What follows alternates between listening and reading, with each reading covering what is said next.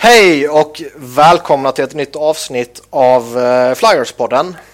Vi uh, får väl börja med att be lite om ursäkt för att det har tagit fruktansvärt lång tid innan vi fick till ett avsnitt. Men uh, nu är vi tillbaka och som varje sann Flyer-fan så skyller vi på Andrew McDonald.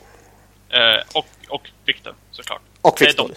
Det är de två. A-Mac och Vicke. en exklusiv klubb.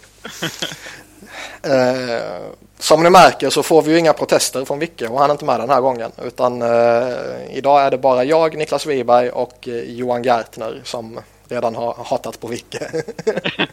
det tog tio sekunder. Ja.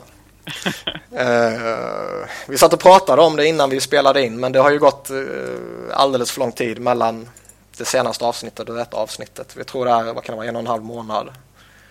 Ja, något sånt tror jag. Nästan, nästan två månader kanske. Jag är lite osäker när vi spelade in den andra. Men uh, bra tag sedan var det jag, jag tror det var mitt under segersviten. Ja. Och den är ju, det är ju många matcher sedan nu.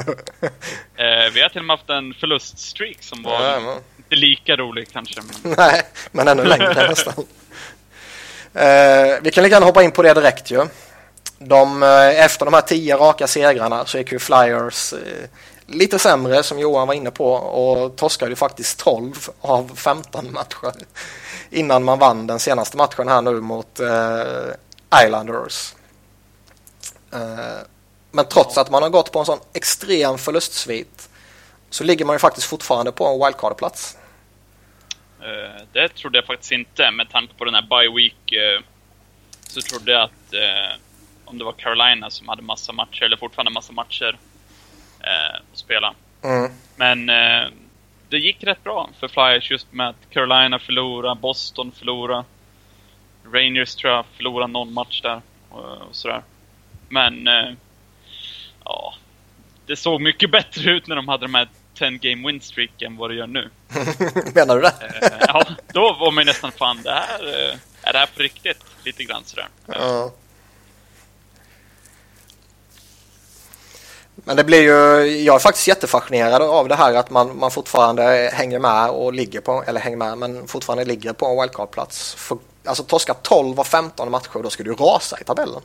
Ja, men nu är det, vad är det mellan, jag tror Flyers har andra wildcard och så tror jag att Tampa ligger delad sista plats och de är fem poäng ifrån. Jo, det är ju jättetajt. Det är ju hur jämnt som helst. Eh, men ändå. Det, det, det, det var ju inte många sådana här straffar eller övertidsförluster som de fick med lite gratispoäng här och där. Det var ju bara några enstaka.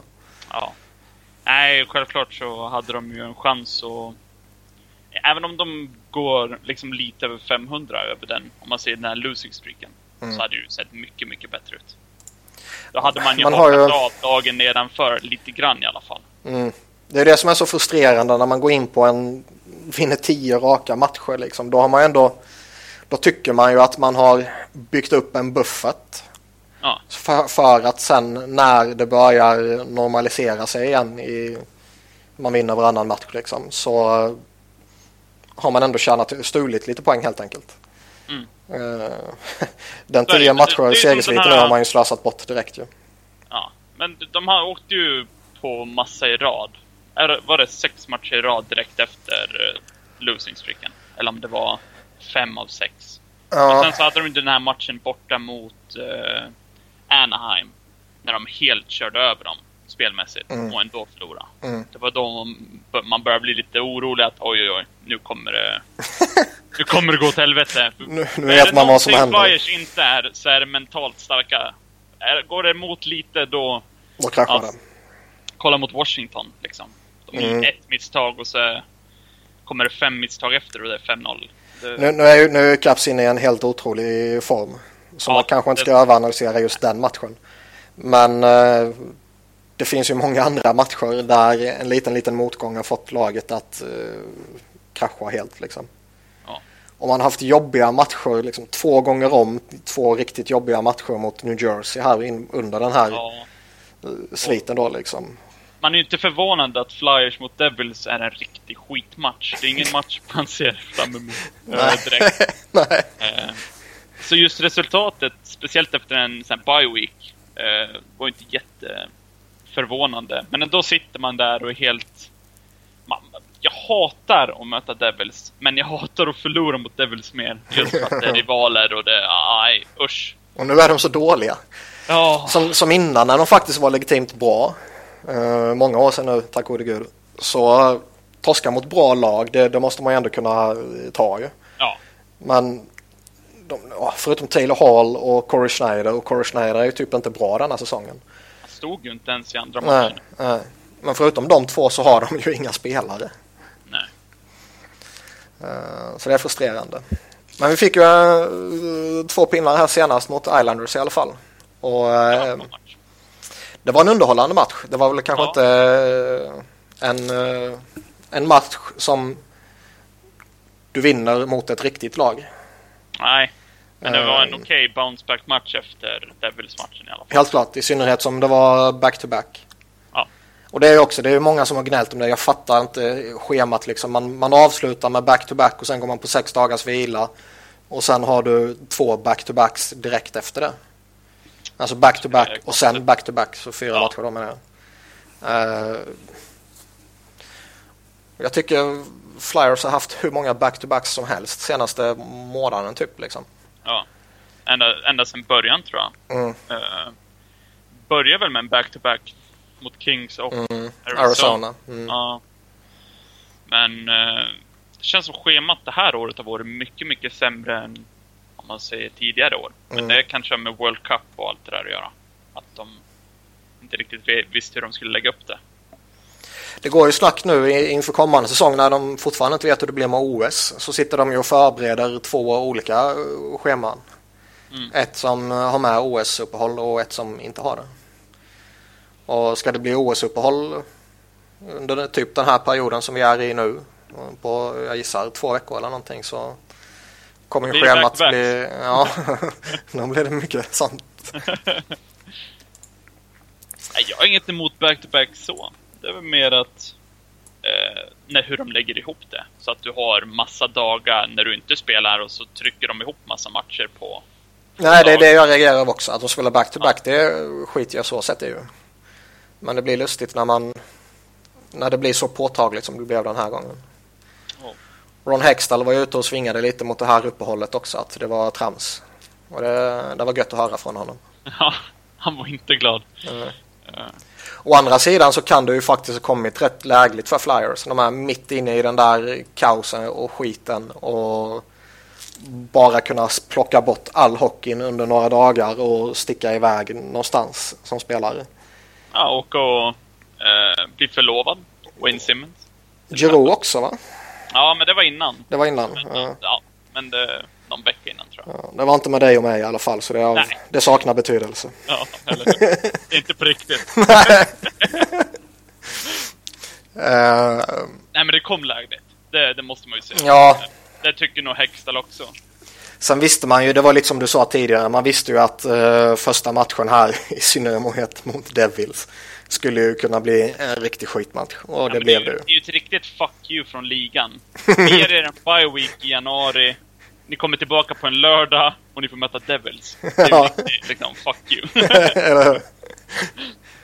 Eh, tittar vi framåt lite nu så har de ju eh, Rangers här på onsdag följt av Toronto, Carolina, eh, Montreal, LA, Blues, Islanders, Sharks, Calgary och Edmonton innan det... Många hemmamatcher va? Eh, ja, en del. Majoriteten hemma. Ja. Jag tror de har ett homestand som kommer nu i februari. Mm, jag har inte precis. schemat upp än. En, två, tre, fyra, fem raka matcher. Ja. Det är ju viktigt att plocka många poäng där, såklart. Mm. Det är jobbiga lag där. Det, ja, jag tänkte säga, jag vet att de möter Kings. Ja, Eh. första hemma där igen. Rangers är ju borta, sen är Toronto hemma, sen är Keynes borta och sen kommer hemma, Sve- eller hemma, vad heter man? Eller vad säger man? Eh, Homestand. Home- man homestand, ja. med Montreal, LA, Blues, Islanders och Sharks. Och fyra av dem är ju riktigt jobbiga matcher. Kan det, det skulle inte förvåna mig om de plockar två poäng och mot det mot Islanders. Mm. Och sen förlorar resten. Mm. Just för att det är ett bra lag de möter.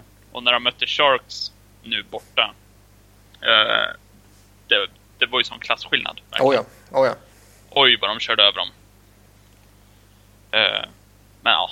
Eller så, var, men, så blir de bäst igen och, börjar, och slår Montreal och Kings. Kanske förlorar mot St. Louis och så vinner de de andra två. ja. ja. Man ska inte hoppas för mycket. Nej.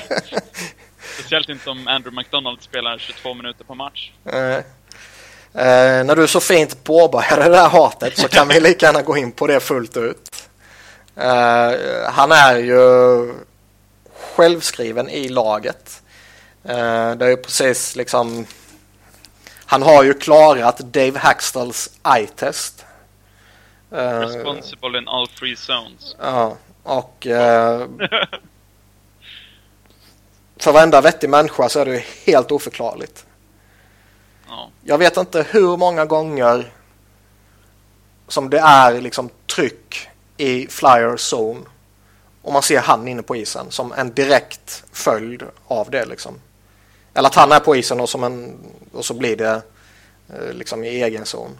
Ett jätteproblem, och, eh, ett jätteproblem de har haft sen den här winstreaken eh, som även började under winstreaken, men de gjorde så mycket mål så att det spelade ingen roll. Eh, det är just att få bort puck och motståndare framför målvakten. Mm. Det har varit ett jätteproblem hela säsongen. Eh, men just när den här losing streaken började så var det ju mål efter mål som var med McDonald på isen, även om det var 5 mot 5 eller om det var eh, PK så var det alltid med McDonald på isen och det var på hans sida om Mason eller Stolars eller mm. vem det var som stod. Mm. Gång efter gång. Och han tappar puck i egen zon, han tappar puck på offensiv blå, han lägger dåliga pass. Som mot Islanders när eh, Voracek tappade den i mittzon nu senast. Mm. Eh, det är gång efter gång efter gång. Och ändå så är han liksom självklar i Eh, i line-upen. Jag, jag, förstår inte. Alla ser hur dålig han är förutom Hextall och Hackstall. Fast ja, det, det, det är ju inte bara det att han är självklar i line-upen. Han är självklar jämte vår bästa back också. Ja. Vilket gör honom e enligt, ja, vilket gör honom då enligt vissa eh, kriterier i alla fall som andra backen i laget. Ja. uh, och, och, och, nej, nej. och det är ju skrämmande att se honom liksom i princip hela säsongen jämte antingen Provorov eller Ghost. Ja. De två spelarna i hela, eller två av de tre spelarna i hela laget och de enda försvararna som man verkligen bör lägga maximal fokus på att ge bästa möjliga förutsättningar. Den tredje ser jag då Connectny som ju. Ja. Eh, bästa möjliga förutsättningar för att verkligen lyckas. Och de får spela halva säsongen vardera med den sämsta backen. Liksom. Men det har ju något att göra med att de ser att Andrew McDonald är den stabila pjäsen, han är veteran. Och då tänker de, ja men vi sätter han med Provorov som är ny i ligan och så kan han liksom mm. ta honom under hans vinge på något sätt. Han fick ju väldigt mycket beröm för det när han var nere i AHL förra säsongen. Ja. Att han, han verkligen... AHL, men det, det ska han ju vara. Han är en AHL Eh, back. Så är det ju bara. Ja. Uh, och att han... Jag, vet att det diskuteras flitigt på eh, Twitter det här just med att man behöver spela honom för att kunna exponera honom i, i expansionsdraften. Och det är ju en sanning med modifikation. Om man skulle man exponera Brandon Manning som är den enda som man ju rimligtvis vill exponera så eh, behöver ju inte han nå kvoten på 40 spelade matcher den här säsongen. För då, kan, då exponeras han automatiskt. Men av, om Manning av någon anledning inte skulle eh, exponeras. Det kan ju vara att uh, han hastigt och lustigt blir superbra och man känner att vi vill inte riskera att tappa honom. Det kan ju vara att uh, man en timme innan trade deadline stänger får ett supererbjudande av Chicago som är på desperat jakt efter en billig back och bra back. Eh, hostar upp eh, en bra pick eller prospect för honom. Det kan ju vara att han åker på en career ending injury. Oh. Så jag menar det, det, finns liksom mer eller mindre sannolika scenarion där man skulle kunna hamna i ett läge där enda alternativet i så fall skulle vara att exponera Ghost eller Gudash och det vill man ju inte. Uh, nej, Gudas har ju varit väldigt ojämn. Han är ju mm. så många gånger bättre. Och han behövs ju verkligen i det här laget. För det är ju ingen annan back vi har som är, man säger, tuff i försvarsspelet. Nej, det, vi har lite sådär på, på ingång underifrån. Men det är ju ingenting man kan räkna med heller. Sam Moran, Philip Myers kanske kan bli det också. Men eh, Gudas är ändå etablerad på ett sätt som de av förklarliga skäl inte är. Nej. Eh, så jag, jag, jag tycker ju man har en, en förbannad skyldighet att liksom se till så att Andrew McDonald under alla omständigheter kan exponeras i expansionsdraften. Ja. Uh, och, in, ju... och, inte bara förlita sig på Brandon Manning som det enda alternativet. Nej. Och det var det som under väldigt, ja, fram till han spelade sin 40 match, uh, gjorde att jag inte ville hata på riktigt på, på beslutet att spela honom. Liksom. För det, jag tyckte att fram till man passerar den 40 matchen så är det ändå eh, finns det ändå logik bakom att spela honom. Ja. Men eh, Dave Hackstall i den 41 matchen gav ju oss ett fett långfinger när han spelade honom mest av samtliga typ. Ja. Du spelar ju inte... Om du är Dave Hackstall så spelar ju inte du Andrew McDonald 20 plus minuter per match om du bara spelar honom för att nå 40 matcher. Nej, Maron Hextall skulle ju kunna resonera så. Det är väl kanske snarare det jag menar. Ja. Ja. Att uh, han får spela sina 40 matcher. Jag, jag, kommer inte lägga mig i, alltså jag har anställt coachen för att sköta det. Jag kommer inte lägga mig i det om det inte har med sådana här saker att göra. Liksom. Uh, sen, sen, får coachen, han får coacha som han vill så länge han inte förstör de unga allt för mycket. Liksom. Ja. Och uh, inte ens Andrew McDonald kan förstöra Provorov. Nej, och det är en jävla hyllning till Provorov. Ja. Med tanke på hur dålig Amac är. Ja, um, verkligen. Men nu är jag ju lite besviken på, på allting som handlar med McDonald då när, när man har passerat den här gränsen och det verkligen inte finns någon som helst logisk anledning att spela honom. Nej. Uh, I synnerhet faktiskt som jag tycker ju att penalty killing inte har varit överjävligt bra direkt. Och Nick Schultz. Dave Schultz höll jag på att säga först, men sen kom jag på att det var ju fel Schultz. Han hade nog varit bättre också. ja, men, men uh, Nick Schultz är ju faktiskt, uh, om han har någon tillgång så är det ju spelet i PK. Ja. Uh, där var han ju faktiskt, det, slutspelserien Washington finns det ju hur mycket som helst man kan gnälla över. Men PK-spelet var ju under de förutsättningarna rätt bra och i synnerhet Schultz spel. Han, han gjorde ju faktiskt väldigt mycket nytta mot Ovechkin där. Jag håller med. Och när man då har ett, ett PK som just nu ligger man på plats 20 och, och man har eh, varit eh, ännu längre ner så, än så vill jag minnas. Och att man då inte ser att han kanske kan hjälpa oss där och vi har någon, en eller två eller tre backar här som är skitdåliga. Mm. Varför får inte han spela mer då liksom? De, de håller ju på att rotera nu med backarna. Schultz, Manning, Del Sotto och mm. Ghost. Är de de har scratchat senaste tiden. Och det bevisar ju även, nu var det ju innan han hade, han hade nått 40 matcher, men att han använder McDonald just PK för att han tycker att det är där han är bra. Mm. Tittar på statistiken så är det ju inte bra. Många av PK-målen de släpper in är ju just på hans sida. Uh, jag tittar på vilken statistik som helst så säger statistiken att Andrew McDonald är dålig. ja, han är inte bra på någonting. Nej, och det är bara att titta på, liksom kolla på lite possession-siffror och lite corsi 4 percentage och sådana här grejer. Att varenda spelare blir eller nästan varenda spelare blir avsevärt mycket bättre när man kommer bort från McDonald. Ja. Provorov går från typ 46 till uh, strax över 50. Uh, eh, Ghost uh, är faktiskt chockerande nog. nej, nu tittar jag fel. Han är väldigt mycket bättre också.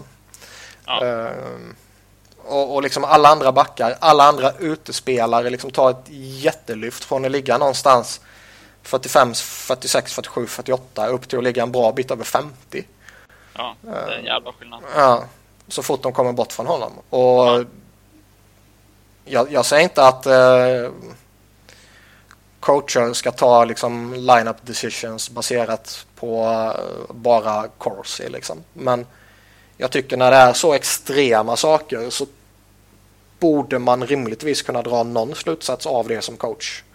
Ja, det är ju inte bara liksom advanced stats som är emot McDonalds. Det är ju allting. Det är eye-test, det är advanced stats. Man, man ser det vart man än kollar att han inte är bra. Förutom om man står på bänken verkar det som. Ja. Men då hade ju, jag hade ju hellre spelat eh, Schultz. Eller Manning såklart. Mm. Eh, som är bra på just PK. Är det någonting Schultz kan så är det att spela PK. Mm. Och är dålig på allting. Så tar man hellre en som är bra på PK men dålig på allting annat. Eller tar man Andrew McDonald som är dålig på allt. Det Nej, det borde vara givet ju. Ja. Jag hade skickat ner Andrew McDonald för länge sedan. Ja, jag håller med. I, I bästa fall så är han väl en borderline NHL-spelare. Ja. Um, och ja, det, det, det, det, är mycket inte... snack om att han är en god gubbe och sådana där saker. Ja. Och det kan väl vara nog så viktigt. Han kanske är eh, under den här förlustsviten kanske han har varit den viktigaste i hela omklädningsrummet på att hålla humöret uppe och så vidare. Och det ska man inte bara nonchalera bort sådär. Men det kan inte kompensera när, för att du är liksom helt oduglig på isen. Nej. Uh, och, ja. Det var en jätteskillnad. Uh, alltså alla Flyers-fans vill ju att han ska vara bra Just för att det hade varit så mycket lättare med kontraktet och allting. Ja. Men det är ju det här 5 miljoner dollar kontraktet som är... Det, det, gör ju saken värre. Du kan inte ja. ha honom som en... Som sitter på läktaren. Utan... Om man inte ska spela som en av sex, vilket han inte ska för han är inte tillräckligt bra. Mm. Så man skickar ner honom och får den här 950 000 cap relief, eller vad det är. Ja det liksom, du kan inte sätta 5 miljoner dollar uppe på läktaren 80 matcher eller 50 matcher eller 40 matcher per säsong. Det är helt omöjligt. Nej, så är det ju.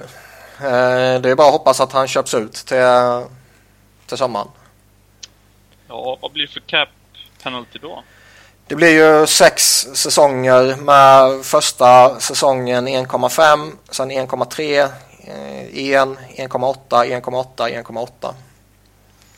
Och, jag tror jag hade gjort det. Jag hade gjort det utan att tveka.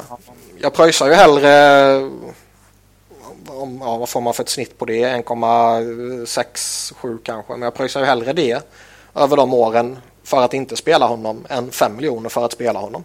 Ja. Eller 4 för att inte spela honom men nedskickade AHL då. Det finns ju ingen plats för honom nu. Och nästa år och året efter. Det kommer ju finnas ännu mindre plats för honom. Nej men alltså om man tittar lite långsiktigt så har vi ju Gudas kommer ju vara här de närmsta åren om han inte blir tradad givetvis. Uh, Provorov och Ghost kommer också vara det. Ja. Och då har vi tre spelare som idag är klara för en flera säsonger kan man ju säga.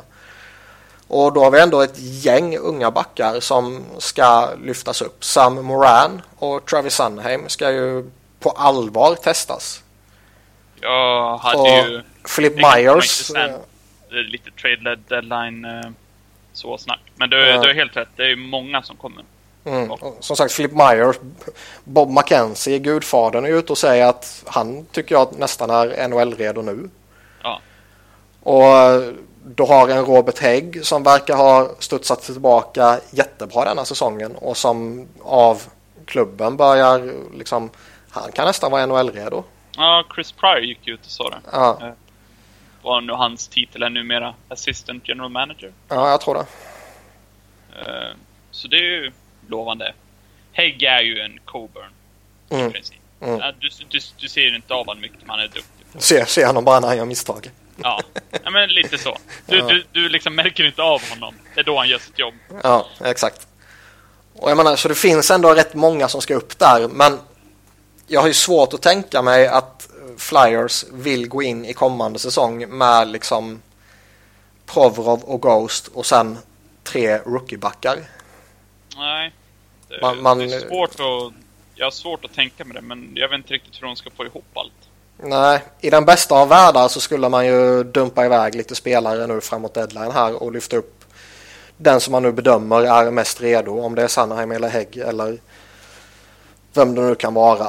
Ja. Uh, och låta honom spela den här säsongen för att skola in honom här och nu. Och så kommer man kommande säsong med eh, en eller två andra då och slussar in dem allt eftersom. Ja, jag vet inte vad jag hade gjort faktiskt. Jag hade ju... Allt beror ju på vad Hextall vill göra med Del Sotto. Jag vill ju inte resigna honom.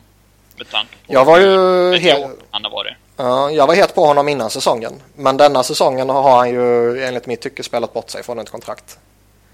Jag vill inte ha honom överhuvudtaget. Det är många som bara, men kanske om liksom ett par år. Men han kommer inte vilja signa ett par år. Nej. Han är 26 och kommer vilja signa runt fem år. Utan... Liksom. Jag, kan tänk, jag kan tänka mig att hans absoluta minimigräns är nog ett Gudash-kontrakt. Och ja. det tror jag är lite lågt ändå. Med, tank, med tanke på att han har mer nu. Ja. Han kommer vilja ha löneförhöjning. Det... Ja. Men sen kan man ju... Får han term så kanske han kan gå ner lite i, i kapp. Men det är ju en spelare som jag vare sig skulle vilja ge eh, hög lön eller long term nu. För han har, uh, han har verkligen kraschat. Ja, han har varit riktigt, riktigt dålig. Han är ju... Mm, det kanske är lite hårt, men här ser man ju lite denna säsongen varför både Rangers och Preds uh, tröttnade på honom.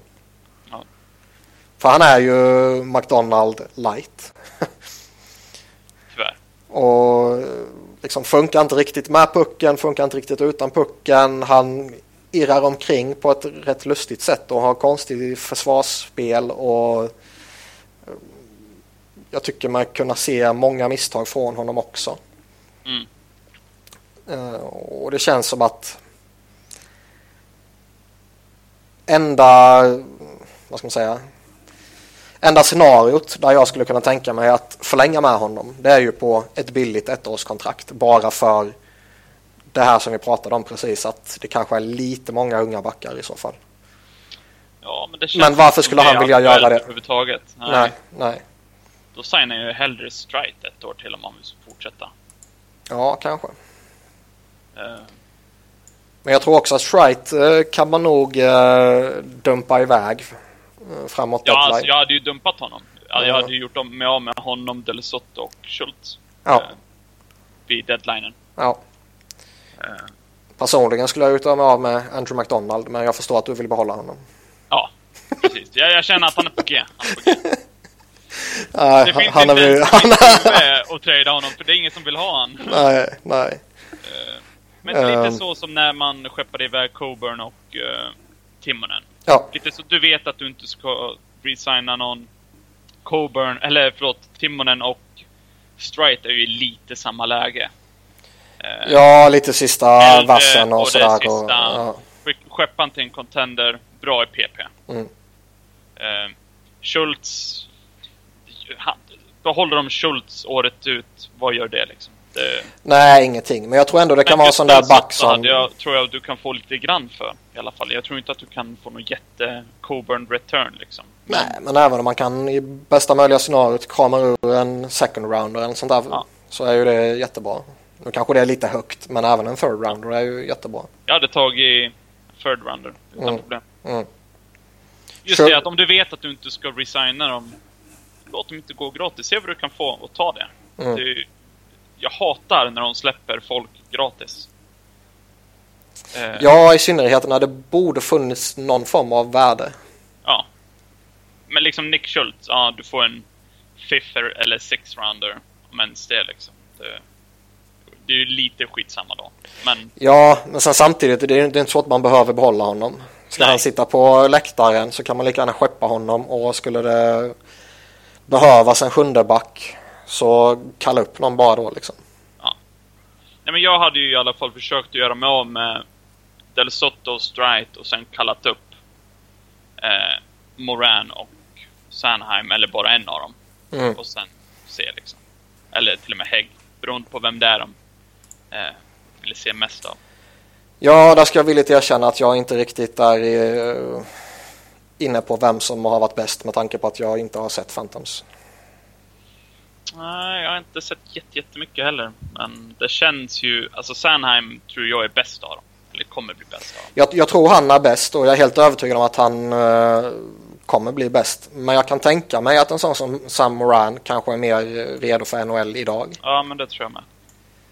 Uh, och där kanske man är lite så här, du vet, gorilla-aktig i sitt resonemang. Men han är ju stor och stark liksom. ja. ja, det kan ju behövas ibland. jo. Uh, jag är ju hellre en sån jävel framför kassen än vad jag har Andrew McDonald framför kassen. Det är nog ingen som boxar ut Moran. Nej, inte utan att man får ont tillbaka. Ja, nej. Det... Ett backpar med han och Gudash. ja. Det, det, hade varit...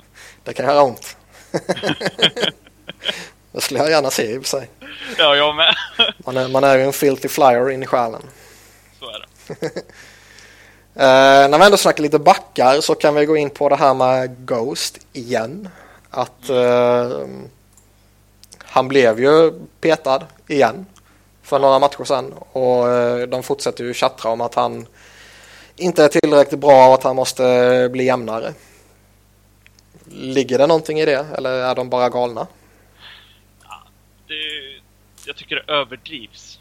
Visst kan han spela bättre, men förväntade folk sig helt seriöst att han skulle göra, vad var det var, 17 mål eh, på 64 matcher förra året. Mm. Att det skulle vara likadant som förra året var ju helt absurt. Det var ju, slog ju rekord eh, och grejer.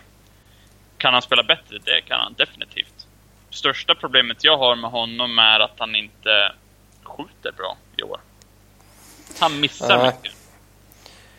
Han pratade ju lite, eller ja, jag minns inte om det var han som pratade eller om det var någon annan som pratade om det, men lite att det som han lyckades med alla de här snurrfinterna och konstiga grejerna han gjorde hela tiden som lyckades liksom 99 av 100 gånger förra säsongen. Ja. De lyckas inte lika ofta den här säsongen. Dels har spelarna lärt sig lite på ett annat sätt och dels eh, eh, hade han kanske extremflyt förra året. När jag tänker tillbaka nu senaste matcherna, det är inte ofta man ser han försöka dem ens. Nej. Um, det kan ju vara att han, han kan ju blivit direkt tillsagd att uh, lägg av med den där skiten. Nu ska du koncentrera dig på defensiven. Ja men det är inte jättekonstigt om han blir petad två gånger för att de säger att han tar för mycket risker eller gör för mycket fel. Mm. Då, våg, då hade ju inte jag vågat göra en snurrfint på blå. Nej, nej, och då dödar du ju den spelartypen. Han är ju en spelartyp du måste låta spela sitt spel. Ja. Men eh, liksom misstag händer och har du pucken mycket som han har och som Erik Karlsson och Brent Burns har, då blir det ju mycket... Alla, om man ser de bästa puckskickliga backarna, det är ju de som gör mest misstag oftast. Mm. Mm. Eh, just för att de har pucken mest av alla. Så är det. Så jag menar, det händer. Men det, det har ju alltid vägt upp just för att han har varit så bra offensivt. Uh, men jag tror ju bara att det är rent liksom sophomore year. Han har ju ja. jättemycket skott. Och han är ju ändå on pace för uh, eh, 35 poäng. Ja. Och göra 35 poäng sitt andra år och det ses som en liten besvikelse. Det är ju faktiskt ett okej, okay, dåligt år om man säger så. Ja. Det, alla vet ju att han kan vara bättre. Mm. Men det är ju inte... Tycker det, det, skrivs upp alldeles för mycket över hur dålig han har varit och misstagen han gör. När ja. hela försvaret gör misstag. Och han är den enda som får skit av, om man säger... Uh, inte... Ja, både ledning, alltså både coachstaben ja. och John Burrock. ja, lite så att de som är, har högsta positionen om man säger. Ja. Eh, så är det han som får skit, men inte McDonald för han är så bra i alla tre zoner. Och Provorov har gjort misstag. Eh, liksom Del Sotto, de får ingenting. Utan det är bara Ghost Jag tycker det är lite... Men det är lite, det är lite lustigt sådär också att vi har ju pratat, jag har ju pratat om det tidigare i NHL-podden som jag också kör och vi har ju pratat om det tidigare här. Liksom det här att destruktiva spelare tillåts göra misstag hela tiden för de är destruktiva spelare. De förväntas ja. inte kunna göra sådana där saker. Medan kreativa spelare när de gör misstag så gör de något dåligt. De ska inte göra misstag och när de väl gör misstag så hängs de för det. Och jag tycker det är en jättekonstig dubbelmoral som finns. Ja, jag håller med. Och, och jag, liksom... jag, tror ju en del av produktionen från Ghost Spirit som har, man ser, som inte har blivit av är just i powerplay. Är det någonting jag hatar med Flyers senaste, eller bra många år nu, är just att de förlitar sig alldeles för mycket på sitt PP. Jo, så är det. Alldeles för mycket. Så är det. Och jag hatar det. Eh, så nu när powerplay har varit helt katastrofdåligt, de gör ju inte mål överhuvudtaget känns det som. Nej, nej. Det är ju där produktionen från Ghost och Giroux och Braden Chen gör bara poäng i powerplay. Mm. Um, det är ju, jag tror ju, hade han hade powerplay legat på, om man säger normal nivå jämfört med andra säsonger, så hade de så att nu när han legat på kanske, vad hade han nu? 22 poäng, eller 20 poäng. Ja, kanske han hade haft 25, mellan 25 30 poäng. Mm. Ja, men så är det Så det är Han kan vara bättre, men inte så... Inte att han har varit helt värdelös, det tycker jag inte. Nej, framförallt så tycker jag inte att man kan motivera peta honom när man konstant spelar andra. Nej, det är ju där som jag tror de flesta, inklusive mig själv, blir mest förbannad över att de scratchar Connectney och Ghost Eh, men de spelar Vandervelde, Belmer och McDonald hela tiden. Ja. Även fast de gör misstag efter misstag och inte bidrar. Som de måste göra oberoende på om du är en fjärde liner eller om du är liksom en första liner. Mm. De spelar inte tillräckligt bra, men de får fortfarande spela. Det är det som gör mig mest förbannad. Ja, och jag hittar ingen logisk förklaring till det heller. Mer än att eh, ja, vi, kan, vi kan väl lika gärna segla in på Dave Hackstall när vi ändå har börjat hata på honom. men, men liksom jag fascineras av att en så kompetent coach kan vara så korkad. Ja. För jag håller honom, jag håller honom fortfarande högt. Jag, jag, jag skulle väl inte göra mig av med honom idag. Om det inte är så att det finns ett ännu mycket bättre alternativ tillgängligt. Säg att, säg att Boston, som vi alla hoppas på, skulle sparka Claude Julien. Skulle man garanterat få in honom, då skulle jag plockat honom direkt. Ja. Men jag skulle ju inte sparka Taxtall och sen försöka få in Julien. Utan man måste ju ha klart med honom innan man gör sig av med någon annan. Vilket är väldigt svårt att göra. Och det är jättesvårt och det är lätt att det kommer ut. Att ja. Eh, det läcker ut att eh, Hextall snackar med Julian. Och sen så slutar det med att Julian säger att nej jag ska ta sabbatsår, jag kommer inte bestämma mig förrän sommaren. Eller så plockar något annat lag honom. Mm. Um, och sen står man lite där med att jag har GM och ledning, de har inget förtroende för nuvarande coachen längre. Trots att det var hans egna coach liksom. Det var han som verkligen gick efter honom och plockade honom från ingenstans. Ja. Och det vore jättekänsligt. Men jag tycker han är liksom... ju en bra coach. Mm. Men det är ju de här små sakerna. Uh, jag förstår varför uh, Hagstad vill använda Vandervelde och Belmer. För att han tycker att de är defensivt bra. Men det är ju det de inte är. Nej, exakt. Vandervelde... Hackstall tror att Vandervelde är vad Lubimov är. En bra forechecker. Lubimov är ett praktexempel på vad jag tycker är okej okay som en fjärde liner. Han ja. är inte jätteflashig, men han, han är bra defensivt, jobbar stenhårt och forecheckar riktigt bra. Mm. Uh, men Vandervelde och Belmer, ah, de är inte ens, om man säger topp 4 penalty killer i det här laget, tycker jag. Jag tycker nej, att det finns nej. mycket, mycket bättre alternativ. Men till exempel Raffel får inte spela PK nu. Och jag tycker han är mycket bättre. Uh, om man ser de om man tar alla forwards vi har så tycker jag Raffel, Reed, Couturier, Simmons, Giroux har glömt namn. Lubimov. Det är sex forwards som jag tycker är bättre på att döda utvisningar än vad Vandervelde är. Jag tycker Belmer är faktiskt bra i PK. Men inte så bra. Jag, jag tycker Belmer, jag tycker han är okej. Okay. Jag tycker han är en okej okay fourth liner. Jag tycker han är en OK penalty killer. Han är ingen center. Uh, nej, exakt. Det var jag tänkte komma på. Ja. Eller till. Han är ingen center. Släng ut honom som left-winger. Sätt uh, Lubimov eller Reed eller whatever, Wiese som, som right-winger. Och hitta någon jävla center bara. Uh, Gordon var ju inte vad alla hoppades han skulle vara. Så han Nej. kan man väl bortse från nu. Det är ju där Men... låten hade passat in så bra om mm. han hade varit defensivt bra som alla trodde han skulle vara. Mm. Problemet med honom var ju att man visste inte om han skulle vara bra offensivt i NHL. Mm.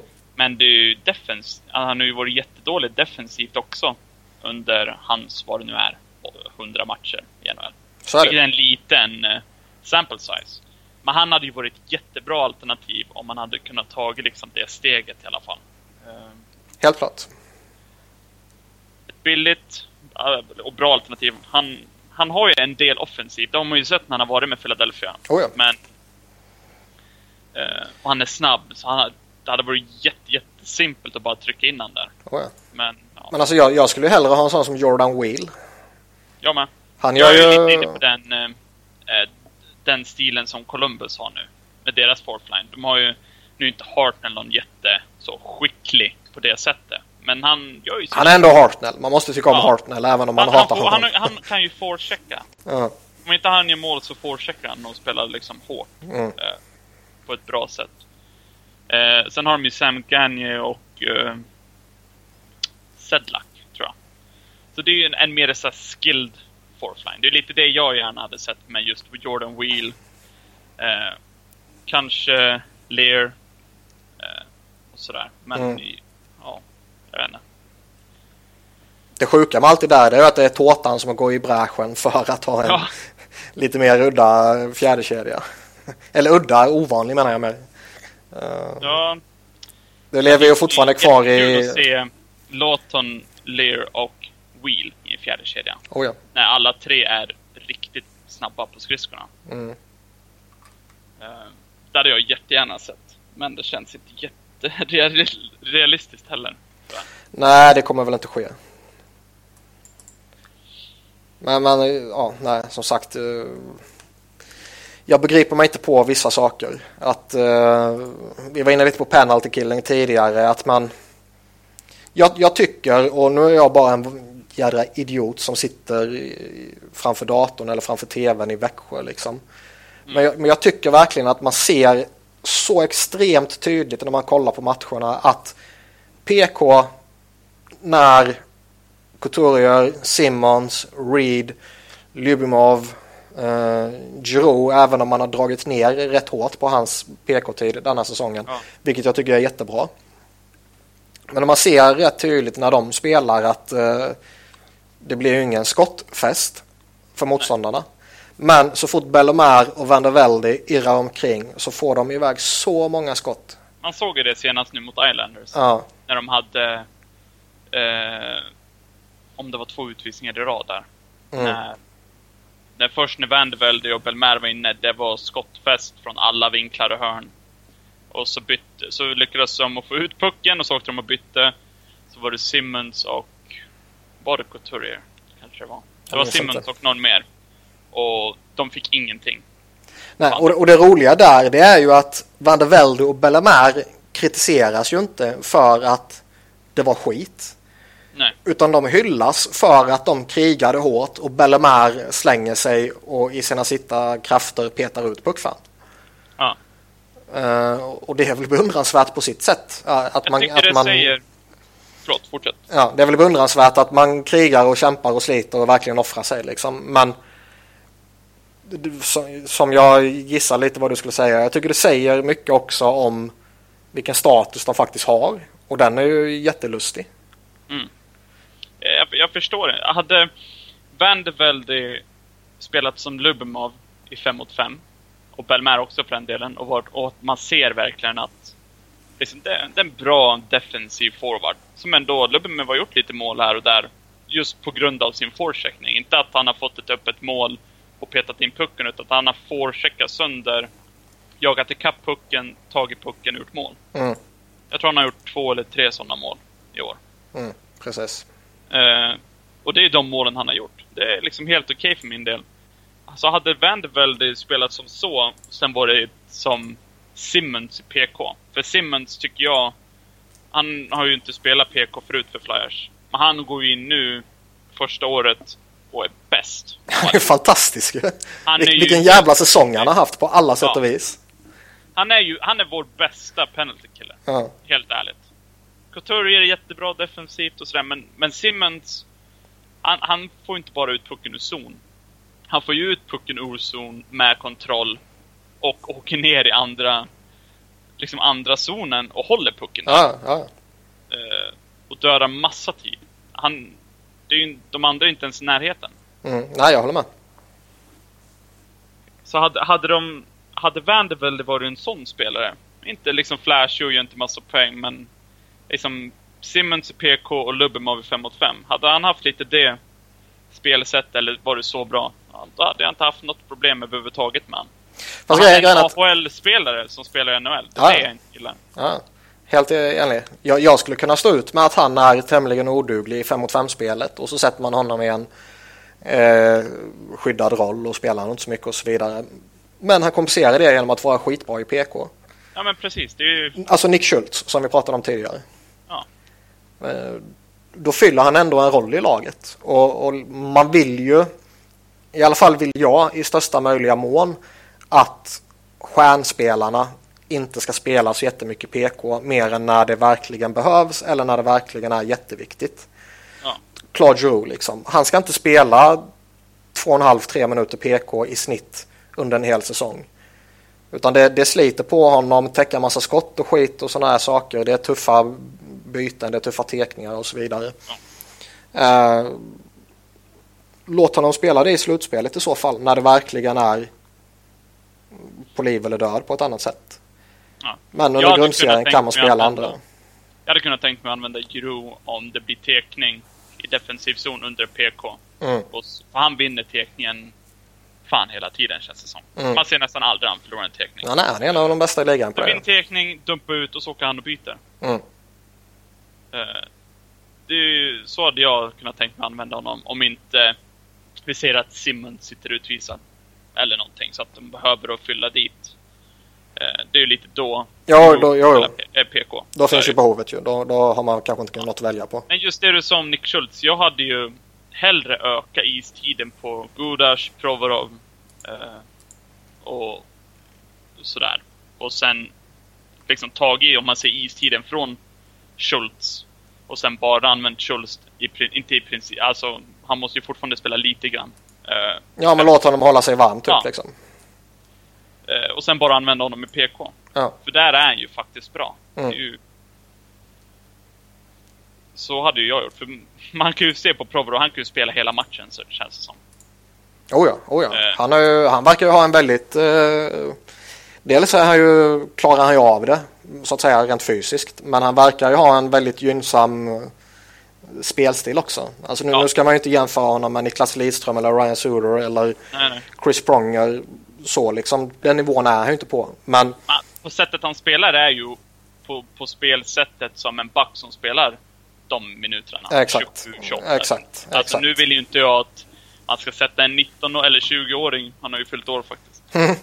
och sätta honom på nästan 30 minuter. Nej, nej. Men man kan öka hans istid. Det, det ser ju allihopa hur bra han är. Verkligen. Så är det. Det är ju helt... Jag, jag, det är knappt så jag förstår hur bra en 19-åring, när han kommer in i ligan, hur bra han verkligen är på en gång. Mm. Från juniorhockey som back.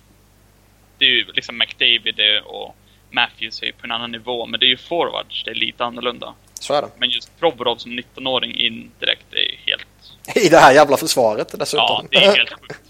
Framför de här målvakterna vi haft den här säsongen. Ja, de har ju varit helt värdelösa. Förra, förra säsongen hade Flyers eh, målvakter ligans bästa räddningsprocent i 5 mot 5-spelet. Ja. Den här säsongen har man tredje, fjärde sämsta. Det, det hoppar lite upp och ner beroende på hur man tittar typ. Det är en kombination.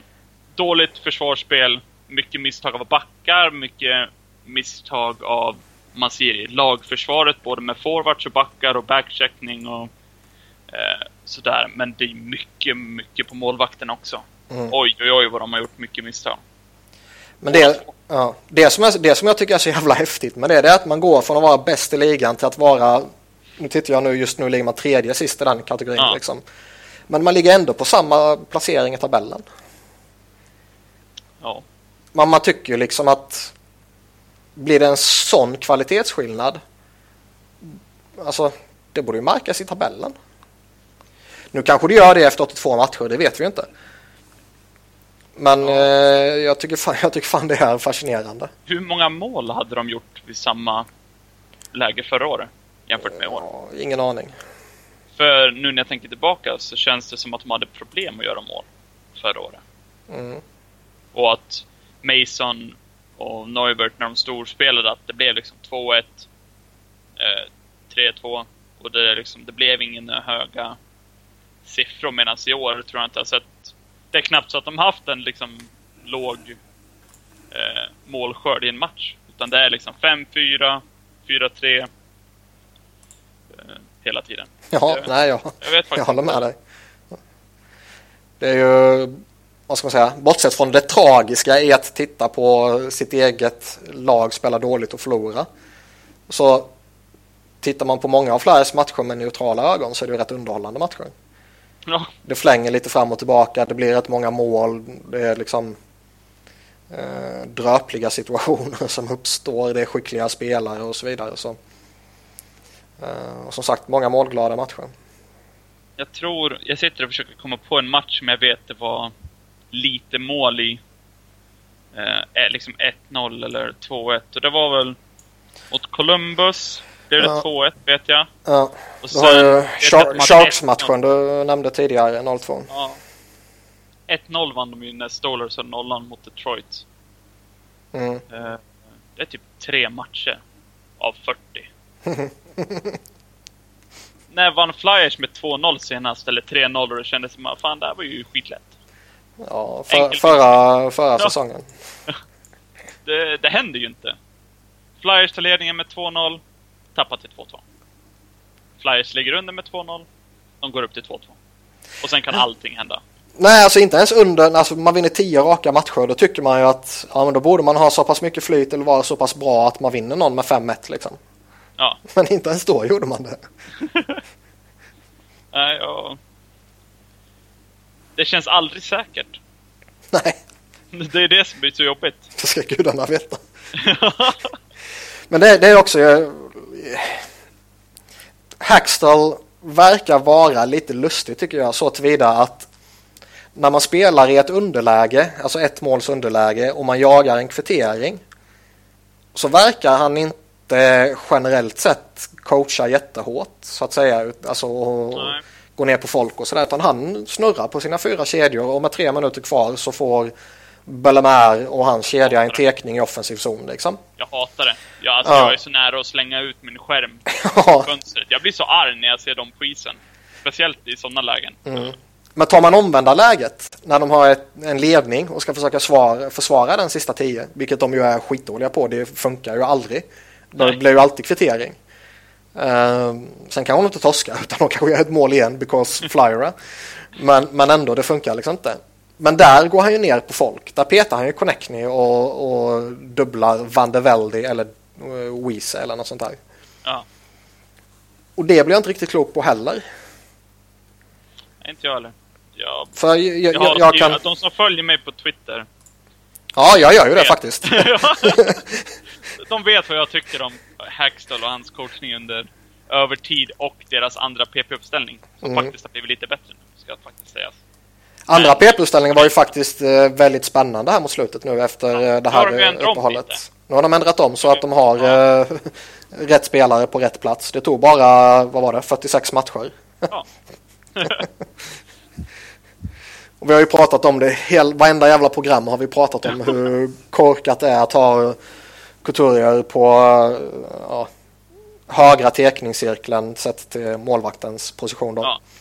Och styra PP därifrån där han liksom han kan inte göra någonting förutom att hitta en simpel passning tillbaka till backen på pointen. Nej, jag vet inte vad de tänkte faktiskt. Nej, alltså jag, jag tycker jag tycker det var jävligt spännande att se honom framför kassen för han, han är bra där. Men jag har inte heller något emot att han ska leda andra PP. För när han kom fram som ung spelare så var han ju en offensiv dynamo.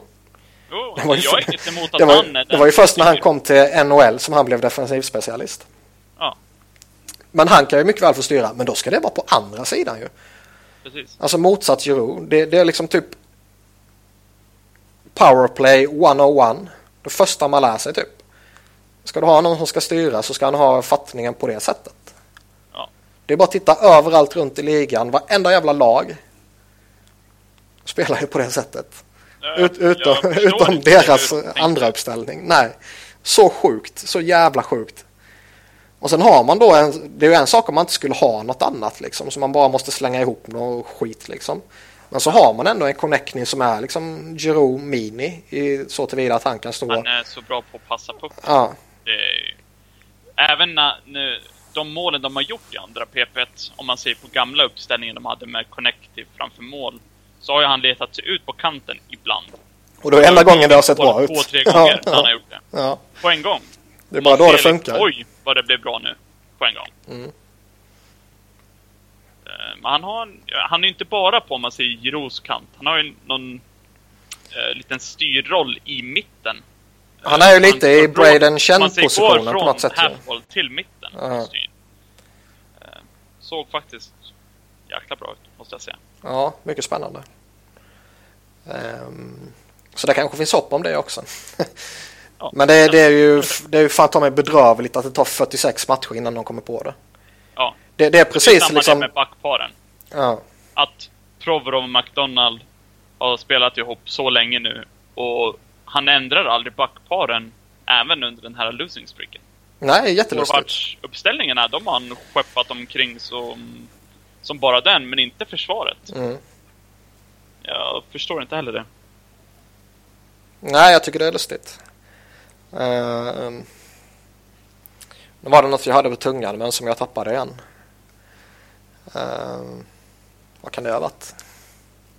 Du gjorde som Andrew McDonald. Första matchen tillbaka från bye week, tappa pucken på offensiv blå. 15 sekunder in. Ja. Jo, nu, nu kommer jag på vad det var. Det var ju, det var ju lite snack då när, under den här bioweeken att åh, nu kan coacherna äntligen sätta sig och gå igenom saker. Och nu kan de äntligen eh, ändra om och nu hade de äntligen möjlighet att eh, skaka om i andra uppställningen i PP och så vidare. Och fan behövs det sex dagars uppehåll för att coacherna ska sätta sig ner i ett jävla möte och komma fram till att nej, det där kanske inte var så jävla bra. Vi kanske ska testa något annat. Det är, ju, så enkelt att fixa också. Du, de tar fram statistiken på hur bra andra PP har varit. Mm. Eh, um, oj, de är nere på, om vi säger 5 procent. Eh, Medan första uppställningen är på 20 procent, mm. säger vi. Ja, vi kanske måste ändra om någonting. Eh, någonting. Ja, hur, varför funkar vårt första PP? Jo, för vi har Giro på liksom off-wing och kan leverera passningar till vilken spelare som helst. Ja, har vi någon som är på liknande sätt? Ja, Connectny. Börja mm. där liksom. Och då bara, ah, nu! Liksom, nu förstår vi. Det, det är så simpelt att fixa. Och de jobbar, de är ju coacher i NHL. Det, att de inte kommer på det tidigare, ja, jag vet inte. Nej, An andra uppställningen har ju varit kaos i hur många år som helst. Ju. Första uppställningen Aha. har ju nästan utan undantag i hur många säsonger som helst varit jättebra. Sista Oavsett... andra uppställningen var bra var med Jager, Reed och Breer. Mm. Då var de bra. Mm. Men liksom, och, även om man går tillbaka till det här innan Giroud började leda det liksom, så, så var det ju powerplay skitbra. Ja. Och sen under hans ledning, han är ju liksom ligans bästa powerplay-spelare. Mm. Uh, under hans ledning så är det klart att ett powerplay kommer funka bra liksom, men andra uppställningar har ju varit skitdåligt. Och ja. Joe Mullen, jag börjar ju tröttna på honom nu. För första uppställningen, hur den ska spela, den är så uppenbar så där behöver du fan inte en coach till det liksom. Nej. Uh, men när han då under så många år på alla olika sätt med väldigt många olika spelare har misslyckats med andra uppställningen så måste man fan rensa ut honom. Men det märks ju även på första uppställningen, för det, det är ju samma sak varje år. Alla PPn, oberoende på lag, går ju liksom, det är ju hot streaks och liksom cold streaks och ibland funkar det bra, ibland funkar det mindre bra. Mm. Men Flyers känns som det är det enda laget som inte ändrar på någonting. Flyers kör precis likadant år efter år nu med Giro-uppställningen. Mm. Och det är så enkelt för motståndarna att läsa. Varje gång motståndarna kör aggressivt på deras PK så gör inte Flyers mål Nej. på första PP. För att de pressar Giro och han har så små ytor och då händer ingenting. Det är liksom samma sak. Bara, han är täckt så in i helvetes mycket ibland eh, när, när lagen verkligen vet hur de ska försvara sig mot det. Så står Voracek, han har halva zonen helt Eller hur? Jag tänkte säga det precis. De bara, de bara tvingar den till Giro. Varför inte bara ändra om lite? Typ att de säger, ja men om Giro inte, om de täcker Giro, ge den till Voracek. Ja, exakt.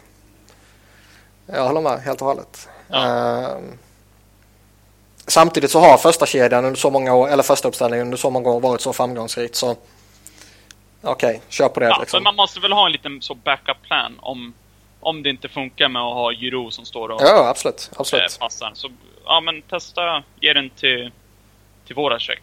Ja, eller bara skjut hela Våra- jävla tiden. Ja. Du har liksom li ligans bästa spelare framför kassen. Skjut, skjut, skjut, skjut. Ja. Och låt Simmons eh, göra sin grej. Precis. Det, man måste ha en liten backup plan. Om du får vissa matcher så får ju Flyers powerplay efter powerplay. Och om du inte lyckas få något tryck eller du känner att du kommer ingenstans med PP, ja, men flytta runt lite. Du Mm. behöver inte tvinga Giro att vara den som passar. Mm. Det går att göra mål på andra sätt. Ja, helt klart. Och det är ju det som är lite Mullens uppdrag. Jo. Sen är det också, det blir också en relevant fråga just hur mycket hur mycket har de assisterande coacherna att säga till om? Hur mycket liksom påverkar Dave Hackstall vad som ska göras i powerplay och i PK? Och, och liksom Lapierre som, som bossar över PK, han kanske inte vill spela Bellemare och Van de Velde så jättehårt. Men sen samtidigt har du en headcoach som älskar dem och som spelar dem jättehårt och som ser dem som sina bästa defensiva spelare. Då blir det ju lustigt på ett sätt om den assisterande tränaren eh, gör något annat. Ja, Jag vet faktiskt, det är ju svårt att veta utan att de går ut och säger ja men ja, ja det är Mullen som kör 100%. Mm. Det är liksom hans uppdrag. Mm. Det är jättesvårt att veta. Men Sam- jag samma sak, förvånad om Hackstall är den som tar alla beslut. Det känns ju... Varför har du de coacherna då? Om han är den som tar alla beslut. Det känns ju lite...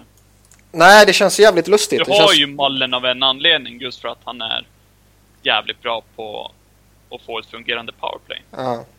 Just för att Flyers har varit så bra under alla år. Men till slut så kommer ju lag att anpassa sig. Till Mm. exempel som mot Ghost, att de vet att han är riktigt bra offensivt. Ja, då kommer de göra allt de kan för att blocka hans skott. Mm. Och då måste man ju anpassa det. Jag- Sen har du ju det här att med... Flyers inte anpassar. Det var ju samma som mot Washington i slutspelet. Eh, deras sätt de försvarade utvisningar på funkade ju inte. De gjorde ju mål efter mål efter mål. Ja, det var Så väl typ först i en match matchen, 4-5 eller någonting som du började att det fatta tar någonting. så många matcher. Ja. Jag, jag förstår inte. Det är ju liksom coachernas uppdrag. Om de ser att det är någonting, om man ser systematiskt, Mm. som måste ändras. Då måste ju de vara på spelarna. Den, eh, den fjärde stollen vi har det är Gord Murphy som bas, bossar över backarna. Eh, och där är det också, det är också lite svårt att förhålla sig till honom. eh, Liksom, kan han bestämma vilken back som ska vara ombytt eller petad? Eller är det uteslutande Hackstall som säger att idag har du de här sex backarna? Och är det Murphy som bestämmer vilken eller vilket par som ska ta den här tekningen i offensiv zon? Ja. Och får han, sätta, han ihop, får han del- sätta ihop paren hur han vill? Liksom? Jag skulle gissa att han har en hel del att säga till om. Man, man tycker rent logiskt, är du backcoach så är det du som ansvarar för backarna. Liksom. Inte bara det Ja. här att du ropar ut på bänken vilka två det är som ska eh, ut på isen vid nästa byte. Utan du har ett ansvar att Ghost ska spela med den här och Provorov med den här.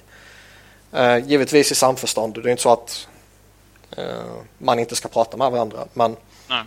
är du backcoach så är det väl rätt rimligt att du har ansvaret för backarna. Jag tycker det. Och då är det ju... Sen är det inte så att om, om Hackstall kanske inte alls tycker att McDonald ska spela med Provorov till exempel. Men då kommer han ju säga det. Han kommer, inte, han kommer inte låta Gord Murphy hålla på med det där experimentet i alla de här matcherna han har gjort halva säsongen. Liksom. Utan då säger man ju till efter två, tre, fyra matcher att ah, jag tycker inte det här funkade, skaka om paret. Det känns så svårt att veta hur allt det där fungerar med alla assisterande coacher, för det är inte Hackstalls coacher. Nej. Det är ju coacherna som var från Berubi. Mm. Och jag tycker man borde ha bytt ut i alla fall alla förutom Mallen. Eh, ja, jag kan... Att, eh, jag förstår varför de inte byter ut LaPerriere för att... Men, men just så, eh, de andra assisterande, jag tycker att hade jag varit coach hade jag velat haft, om man ser mina assisterande jag haft förut. Lite så som att när Laviolette gick till Nashville så tog han med sig sina assisterande. Ja, precis. Eh, McCarthy tror jag i alla fall. För man har liksom samma idé hur man vill sköta försvaret med eh, och, och PK och PP och allt det där. Så är det. Men, men jag, jag förstår ändå att när, när man tar in en headcoach från college att man inte tar en hel tränarstab från college. Nej men det förstår jag. Uh, det, det är och, lite skillnad när du tar in en... Ja. Uh, och, och, och liksom när, när, du tar in en ny coach som ändå saknar NHL-erfarenhet så har jag förståelse för att man behåller det man har haft. Precis, men, men jag tycker men att jag... efter första säsongen och de ser att det inte... Det funkar ju inte jätte... PK var inte bra förra året heller. Mm. Och sådär. Jag, jag, jag vet inte, jag, det känns inte som att de är lika bra som Hackstall är. Om man mm. säger att Hackstall tycker jag är en, jag tycker han är en bra headcoach. Och, men jag vet inte fan vad jag tycker om de, de andra. Alltså jag, jag, skulle vilja säga så att Gord Murphy och Joe Mullen kan de dumpa. De har jag ingen vidare förtroende för liksom. Nej. Lappy har jag fortfarande inte bestämt mig kring. Å ena sidan så PK har ju varit väldigt mycket upp och ner. Å andra sidan så ja, som jag sa innan, man vet ju inte om han vill spela Bellemare och Van der Velde eller om han gör det för att hans chef säger åt honom att göra det. Nej. Och det kanske var Lappi som gick och sa att vi ska lira Simons och PK nu, vi ska testa han liksom. Så han ja, kan, han kan ju... ja, jo, jo, men... men, det, men det är också det här liksom risken med att ha den spelartypen som Lappi var i en coachroll och som är headcoach eller assisterande coach är ju att han kommer ta likadana spelartyper under ja. Sina vingar typ. Och Rinaldo innan han börjar flippa på allvar visade ju lite små tendenser till att kunna bli något lappy light liksom. Mm. Sen försvann det helt och hållet och han är ju galen och farlig liksom. Men jag tycker inte alltid om att man ska ta sådana som går nästan direkt från en spelarkarriär och gå in och ska börja bossa över sådana saker. För de, de kommer alltid liksom älska den spelartypen. Ja, faktiskt. Jag har svårt att... Han gick väl från spela till player development och sen PK. Ja. Jag är inte, jag är inte riktigt någon fan av det. Direkt till ett NHL-jobb. Uh, eh, jag vet inte. Jag tycker... Nej, låt dem köra. På, bara för att du är bra på att döda utvisningar när du spelade betyder inte det att du är bra liksom, som en coach. Vär, världens bästa spelare genom tiderna är ju en av NHLs sämsta coacher. ja, lite, lite, så. Det är därför jag har lite svårt för LaPerriere. Ja. Ja, jag... Vi har, vi har, det har ju varit mycket snack om det här liksom att man bara tar in gamla spelare i, in i Philly hela tiden och allt sånt där vi har ju sett eh, lite annorlunda under Hextall i alla fall. Att det inte bara är Flyers-familjen som, som plockas tillbaka hela tiden. Mm. Eh, Lappi är väl eh, nästan den enda kvarvarande av det gänget. Plus, plus Mallen då, men han har ju ändå varit här så pass länge liksom. Det är ju var han uppe i tio år eller någonting nu tror jag. Något som det inte snackas mycket om är ju Dilabo. Han tog ju över. Eh, för, eh, vad heter gamla? Goaltending... Eh, Jeff. Reese, han som bara försvann ja. hastigt och lustigt. Som fungerade fantastiskt med Steve Mason. Och... Hur mycket skyller man på han när, nu när, när målvakterna inte spelar bra? Det är självklart att det ligger på målvakterna. Mm. Men han ska ju ändå... Jag läste ju... den starten någon... de hade så måste ju han... Det är då hans jobb måste komma liksom på, på test för att se hur de kan fixa deras, ja om det nu kan vara positioning eller hålla stolpen eller vad fan det nu är. Mm. Jag läste ju någonting, jag kommer inte ihåg siffrorna nu, men uh, det var ju någon som hade kollat på Masons räddningsprocent i Flyers under Reese och sen jämfört det med räddningsprocenten under Dillable.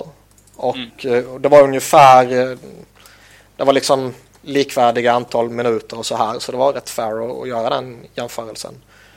Och jag minns inte siffrorna men det var en rätt stor skillnad. Han hade tappat rätt mycket sen Reese försvann. Jag skulle säga så att när, när Mason kom till Flyers så spelade han på ett helt annat sätt. Mm. Eh, Reese eh, fick ju honom att spela djupare i nätet. Lite, liksom mer som om man ser som Lundqvist och inte var ute och utmana alldeles för mycket. Mm. Men, och det tror jag hjälpte Mason rejält. Men sen vet jag ju inte riktigt vad Dillabo vill att de ska spela. Nej, men han, han verkar ändå vara en... En, eh, en lite, lite skillnad där. Ja, han verkar ändå vara en rätt respekterad snubbe och Hextall hade honom ju i Kings också liksom. Så de verkar ju... Jag, jag, tror inte han är dålig, men det kan bara vara att vissa coacher passar bättre eller sämre med vissa målvakter. Men Om... så, som, så som Neuvert och Mason har spelat i år, jag, jag vet inte vad... Med tanke på hur bra de var förra året, det är ju misstag i Nej, det är så sjukt. varenda match. Ja. Eh, jag menar, det händer ju att, att en målvakt släpper in ett enkelt mål eller att eh, försvar, försvaret tappar puck eller att det är något försvarsmisstag eller ja, rent otur. Alltså det är ju sånt som händer, men det är ju match efter match efter match. Så är det ju inte bara att eh, att försvaret gör ett misstag och det hamnar i mål. Utan det är ju att de släpper in enkla puckar. De gör inte en räddning när det kanske behövs som mest. Mm.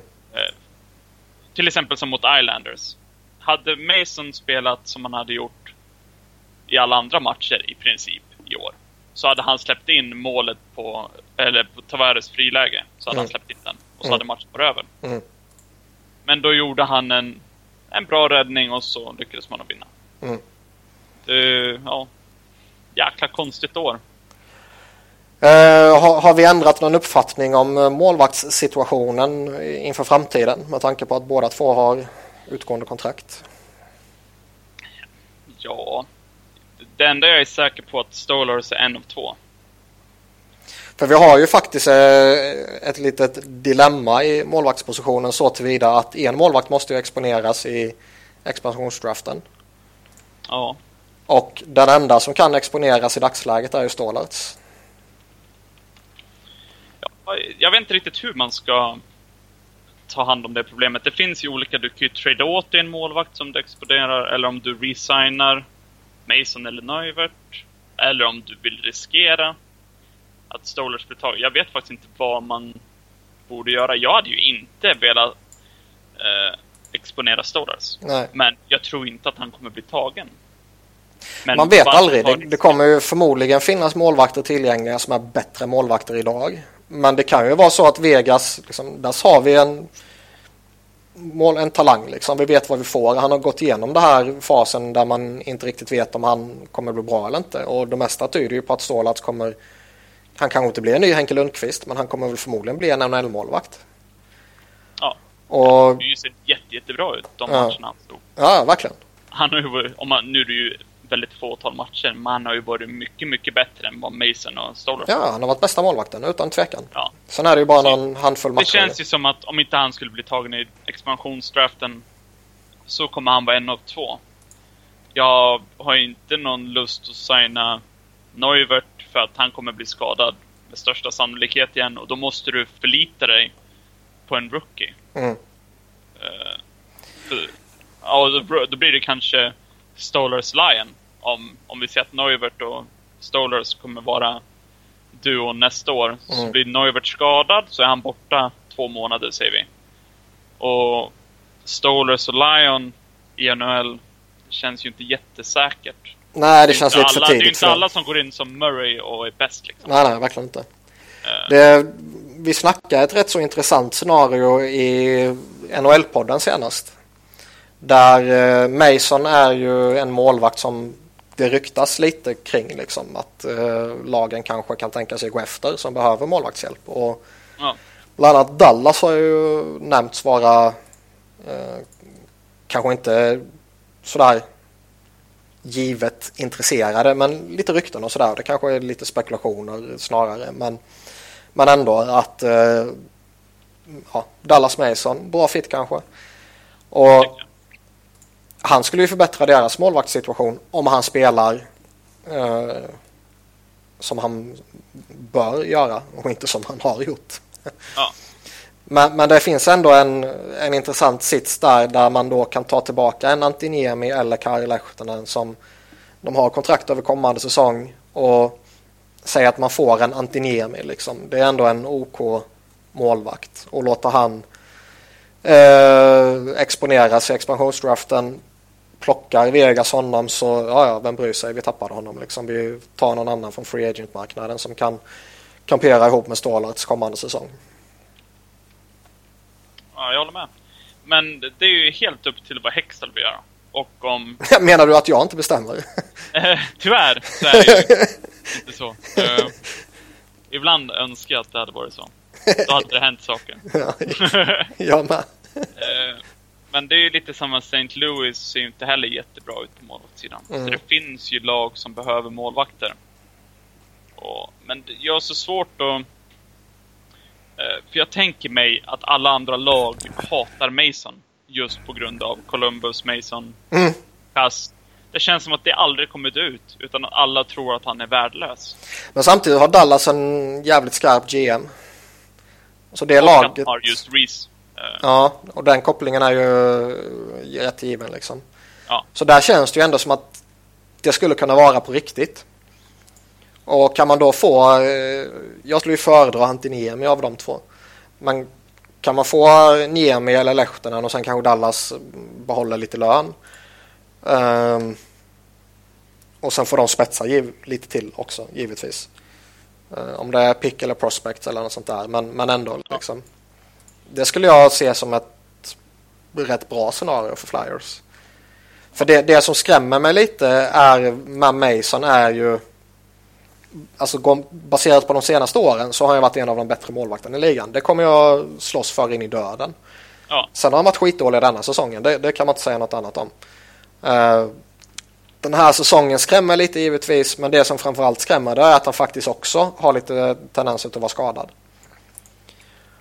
Och Ja, jag skulle väl... Ja, och, och jag skulle väl inte vara... Alltså, ska han signa nytt så kommer han ju landa på minst 5-6 år. Och förmodligen lika många miljoner. Jag vill inte ha det. Det är därför jag lutar åt att inte resigna honom. Ja, exakt, exakt. I synnerhet som vi har fyra riktigt heta målvakter på uppgång de kommande åren. Jag vill, jag, om man ser Stolars kommer ju signa han i RFA. Om man ser en UFA-målvakt vi kommer ta in, om det nu är Mason, Neuvert eller om det är någon annan. Jag vill inte ha någon längre än två, tre år. Nej, exakt. Och det är ju där jag gärna hade haft Niemi då, Mm, till exempel. precis. Och det är ju liksom, när vi börjar prata om det i NHL-podden där så ju mer vi, eller jag, pratade om det desto mer eh, sugen blev jag faktiskt på det. Ja, varför inte? Kanske kan få, trada åt sig the rights för Nit- Nitushkin. Det hade varit trevligt. Ja, men det känns som ja, kanske lite tidigt för dem att ge upp på honom. Det var väl mer önsketänkande än Ja, någonting. ja, men jag gillar tänket. men det kanske känns mer rimligt med att man får en pick eller någon annan prospect. Men det skulle jag ju gladeligen ta. Jag har inget emot att göra, alltså det blir ju en lite salary dump då, att du tar inte tillbaka någonting mer än kanske Niemi. Vad har hans capita? Den kanske är rätt hög, jag faktiskt inte... 4,5. Ah, Okej, den var högre än vad jag trodde han var. Och det är ju högre än vad Mason har idag men det är ju förmodligen lägre än vad Mason skulle på få en förlängning. Ja. Nej, jag, jag hade nog gärna sett det hända. Just och du får in en som du kan exponera eh, men som fortfarande liksom är duglig. Och det är bara ett år. Det mm. känns ju nästan som det bästa scenariot du kan få. Exakt. Mason kommer ju aldrig signa ett år. Nej, nej, nej. Såklart. Han, han förtjänar ju med sitt spel senast, eller sen han kom till Flyers, så förtjänar ju han ett långt kontrakt. Men Flyers är helt fel lag att ge det. Ja, och sån där lojalitet eh, kan döda lag rätt saftigt liksom. Kolla på vad din Lombardo har gjort i LA liksom. Ja. Det sista Flyers behöver är ett till dyrt kontrakt som blir dåligt liksom. Ja, ja. Signar man upp Ghost på sex år säger vi. Det är ju en helt annan femma. Oh ja. Det ska man göra. Ja. Men det, nej, det, det känns som att det inför trade deadline så finns det ändå ja, det finns många saker att spana på. Vi har pratat lite om backarna. Vi, vi var inne på målvakterna nu. Skulle vi väl göra något med forwards? Du har ju Belmer och Vandervelde som UFA. Men mm. vad kan du få för dem? Det, liksom, du, har ingen, du har ingen värde där att trada iväg. Jag säger inte det. Ring till Jim Benning eller... Ja. Eller liksom... Om, om, Belmer är ju väldigt älskad efter uh, World Cup. Ja. Uh, det är väl om man skulle trada Matt Reed eller någonting. För det är ju han jag tror att Flyers kommer tappa. Om de tar en, uh, i draften. Ja, jag håller med. Men om man tradar honom, är det någon annan som blir som man kan tappa gratis då? Jag kommer inte ihåg hur det ser ut. Weezer liksom. Men det är ju inte, det är inte hela världen. Jag, jag, jag, jag tycker, inte, jag tycker inte han har varit så dålig som han målas ut att vara. Nej. Han, han har givetvis inte varit så pass bra som kontraktet säger att han ska vara. Men jag tycker inte han har varit en flopp liksom. Poängen har inte trillat in och han borde ha gjort flera mål och flera assist givetvis. Men kollar man på lite andra siffror med lite possession och grejer så ligger han på en bra nivå. Hade han legat... Jag tror inte man kan förvänta sig honom att ligga på 15-20 mål. Han hade väl 15 mål tror jag. För, förra året. Eller mm. 14. Kan han ligga runt 10 mål, 20 poäng och spela på det sättet han gör rent så possession så då är det inget dåligt kontrakt så, men jag tycker det är fortfarande lite för långt. Det är väl lite därför man hatar på det. Ja. Lite mer än vad jag hade hoppats och lite för långt. Mm, helt klart. Men det är sen samtidigt, det är inte en spelare jag skulle gråta över om, om Vegas plockar honom. Nej.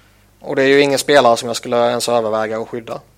Nej. Man, man, har, man, har ju, man har ju de här givna, Giroud och, och Simmons och, och det gänget liksom. Och Sen kanske man behöver ta ett beslut mellan Raffel eller Nick Cousins eller något sånt där liksom. Och då tycker jag ju Raffel är rätt given. Det är ingen som plockar, jag tror inte Vegas plockar Cousins till exempel. Tror du det är större chans att de plockar Weeds än Cousins? Ja. Men jag hade nog tradat Reed. Om jag hade tradat en forward. Eh, som har någorlunda, om man ser värde. Om man inte vill göra en liksom lite mer så känd. Om man nu vill på, på, på sån. Om man tänker mer botten 6 eller mer troliga så hade jag nog trada Reed. Om man bara, om man bara alltså, pratar och dumpar lite. Vad sa du? Om man bara pratar och dumpar så att säga så är det ju Matt Reed och Bellemare som jag ser som alternativen. Ja. Kanske Lybivimov om man inte vill förlänga med honom. Uh, men det skulle jag ju göra. Ja, det hade ni, jag med. Men, men det, det, är väl de två som är alternativ då. Uh, ska man göra... Som en uh, ersättare på heltid istället för Belmer eller Vandervelde. Ja, eller, eller Matt Reed om man tradar honom. Ja. Uh, ska, man, ska man däremot göra en hockey-trade så att säga så är ju Braden känd det enda alternativet. Känns det som. Ja, det är så svårt med honom för han, han är jag tyckte han har, han har varit helt okej okay ibland. Nu när han spelar som center. Uh, men det, det är ju ofta han inte syns. Och han gör, han gör ju sina mål och sina poäng. Fast han gör det i powerplay. ja. Fem mot fem tycker jag han är rätt medioker. Ja. Jag, jag lutar åt att jag fortfarande hade tradat honom. Men frågan är för vad? det, jag vet inte vad jag hade velat... Jag skulle ju försöka blåsa Colorado på något sätt. Om, ja. om Duchene eller Landeskog är tillgänglig så försöka få dem, liksom sälja in till Braden Chen att här får ni en spelare som är bäst i, han har gjort flest PP-mål i ligan liksom. Uh, en liten yng, alltså ingen, ingen automatisk föryngring så till vidare. Men där kanske man kan blåsa en Joe Sakic som är men desperat. Han är ju god för 20 plus mål varje. Ja, ja. Oavsett vad man tycker om hans, liksom, hur han, hans advanced stats och allt det där. Och PP-mål. Han gör ju sina, sina mål och sina poäng. Ja, ja, han är on pace för samma som han hade förra säsongen. Ja, så det, han det är en konstig spelare. Han gör sina poäng, han gör sina mål. Men man, man vill ha mer. Man vill, ha mer, man vill att han ska liksom spela som förra året. Mm. Och det var det vi pratade i någon podcast. Eh, beroende på vad man får för känn. Får man känn från förra året och man får däromkring, vi säger fem, han gjorde 59 poäng. Och 26 mål förra året. Får man en känn som gör runt 20 mål och runt 50 poäng, 55 poäng. Som, som även liksom syntes och var så bra som han var förra året, då har jag inget problem att ha kvar han på 50. Nej, nej, inte alls. Men spelar han som i år, då vill jag ju gärna skicka iväg honom innan liksom hans värde sjunker. Ja, och nästan hela säsongen har det ju faktiskt varit att när, när han när han antingen får pucken i mittzon för att transportera in den eller när han väl får pucken inne i offensiv zon så dör allt.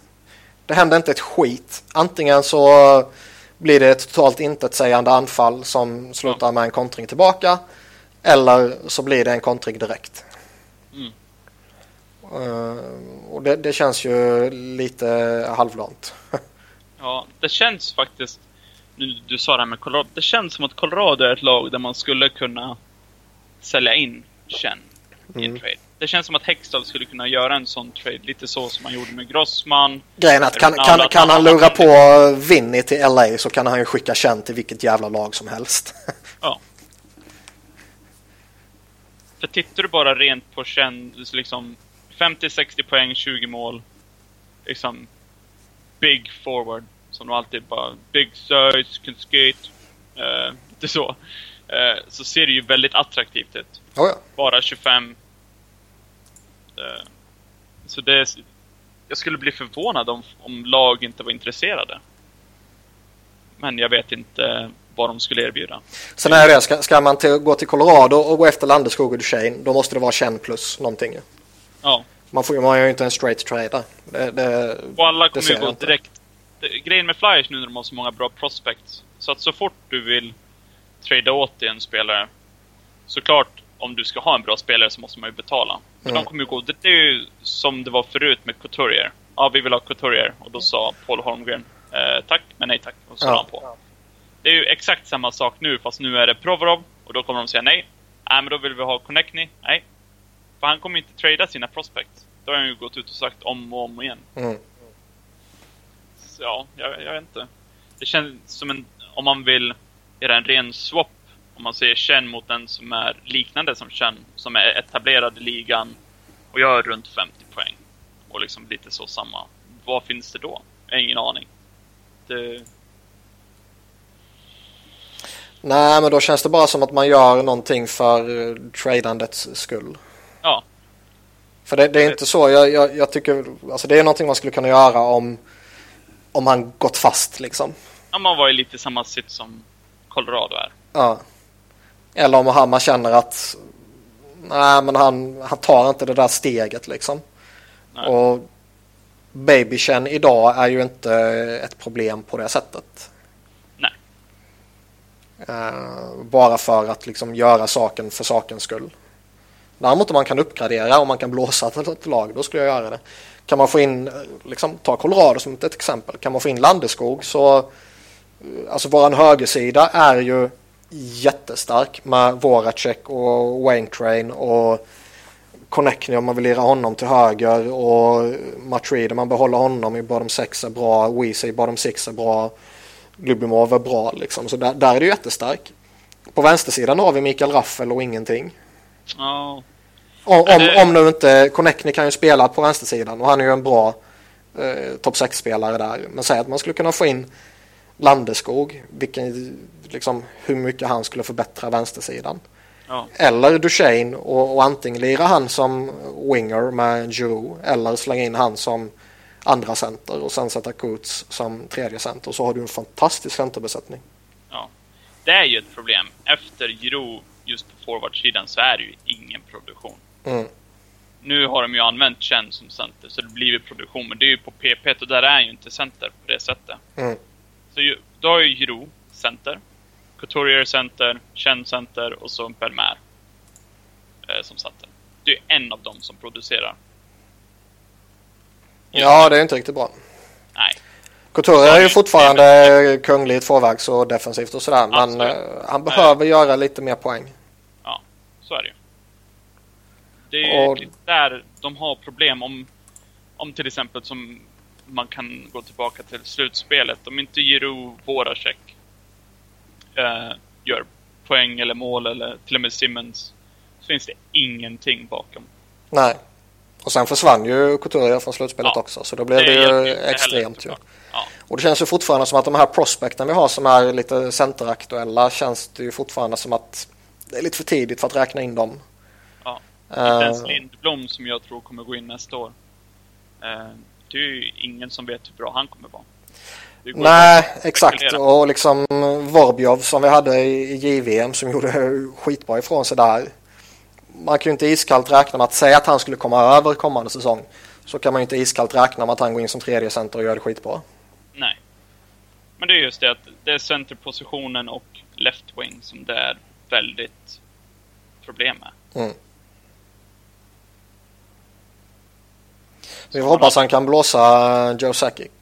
Ja, men om man hade kunnat fått in, få bort Chen för någonting, om man ser ett större behov på något sätt. Mm.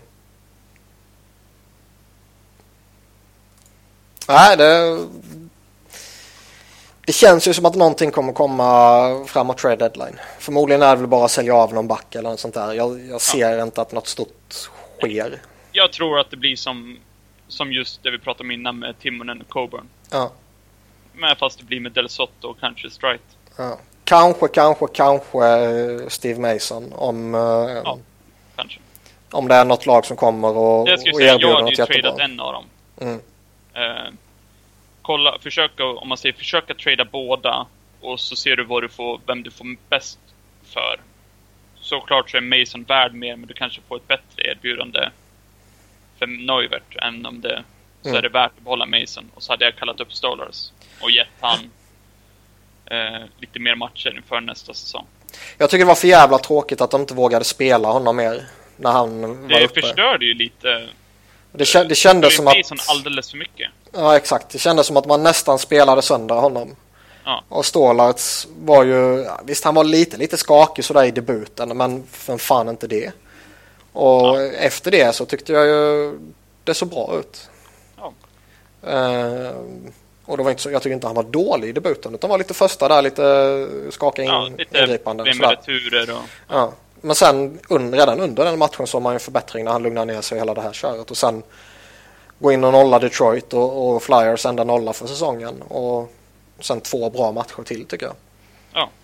Så jag är lite besviken på att han ja, inte fick fler matcher. Men det var ju ändå några back-to-backs under den perioden. Ja, just som back-to-backs allt det där. Jag tyckte det var jättekonstigt att de inte spelade han, om man säger, mot det sämre laget av de två matcherna i alla Mm, fall. mm. Om man säger, om de har en back-to-back med, vi säger Arizona och Chicago, säger vi. Ja, spela Mason mot Chicago så spelar du Stolers mot Arizona. Ja, exakt.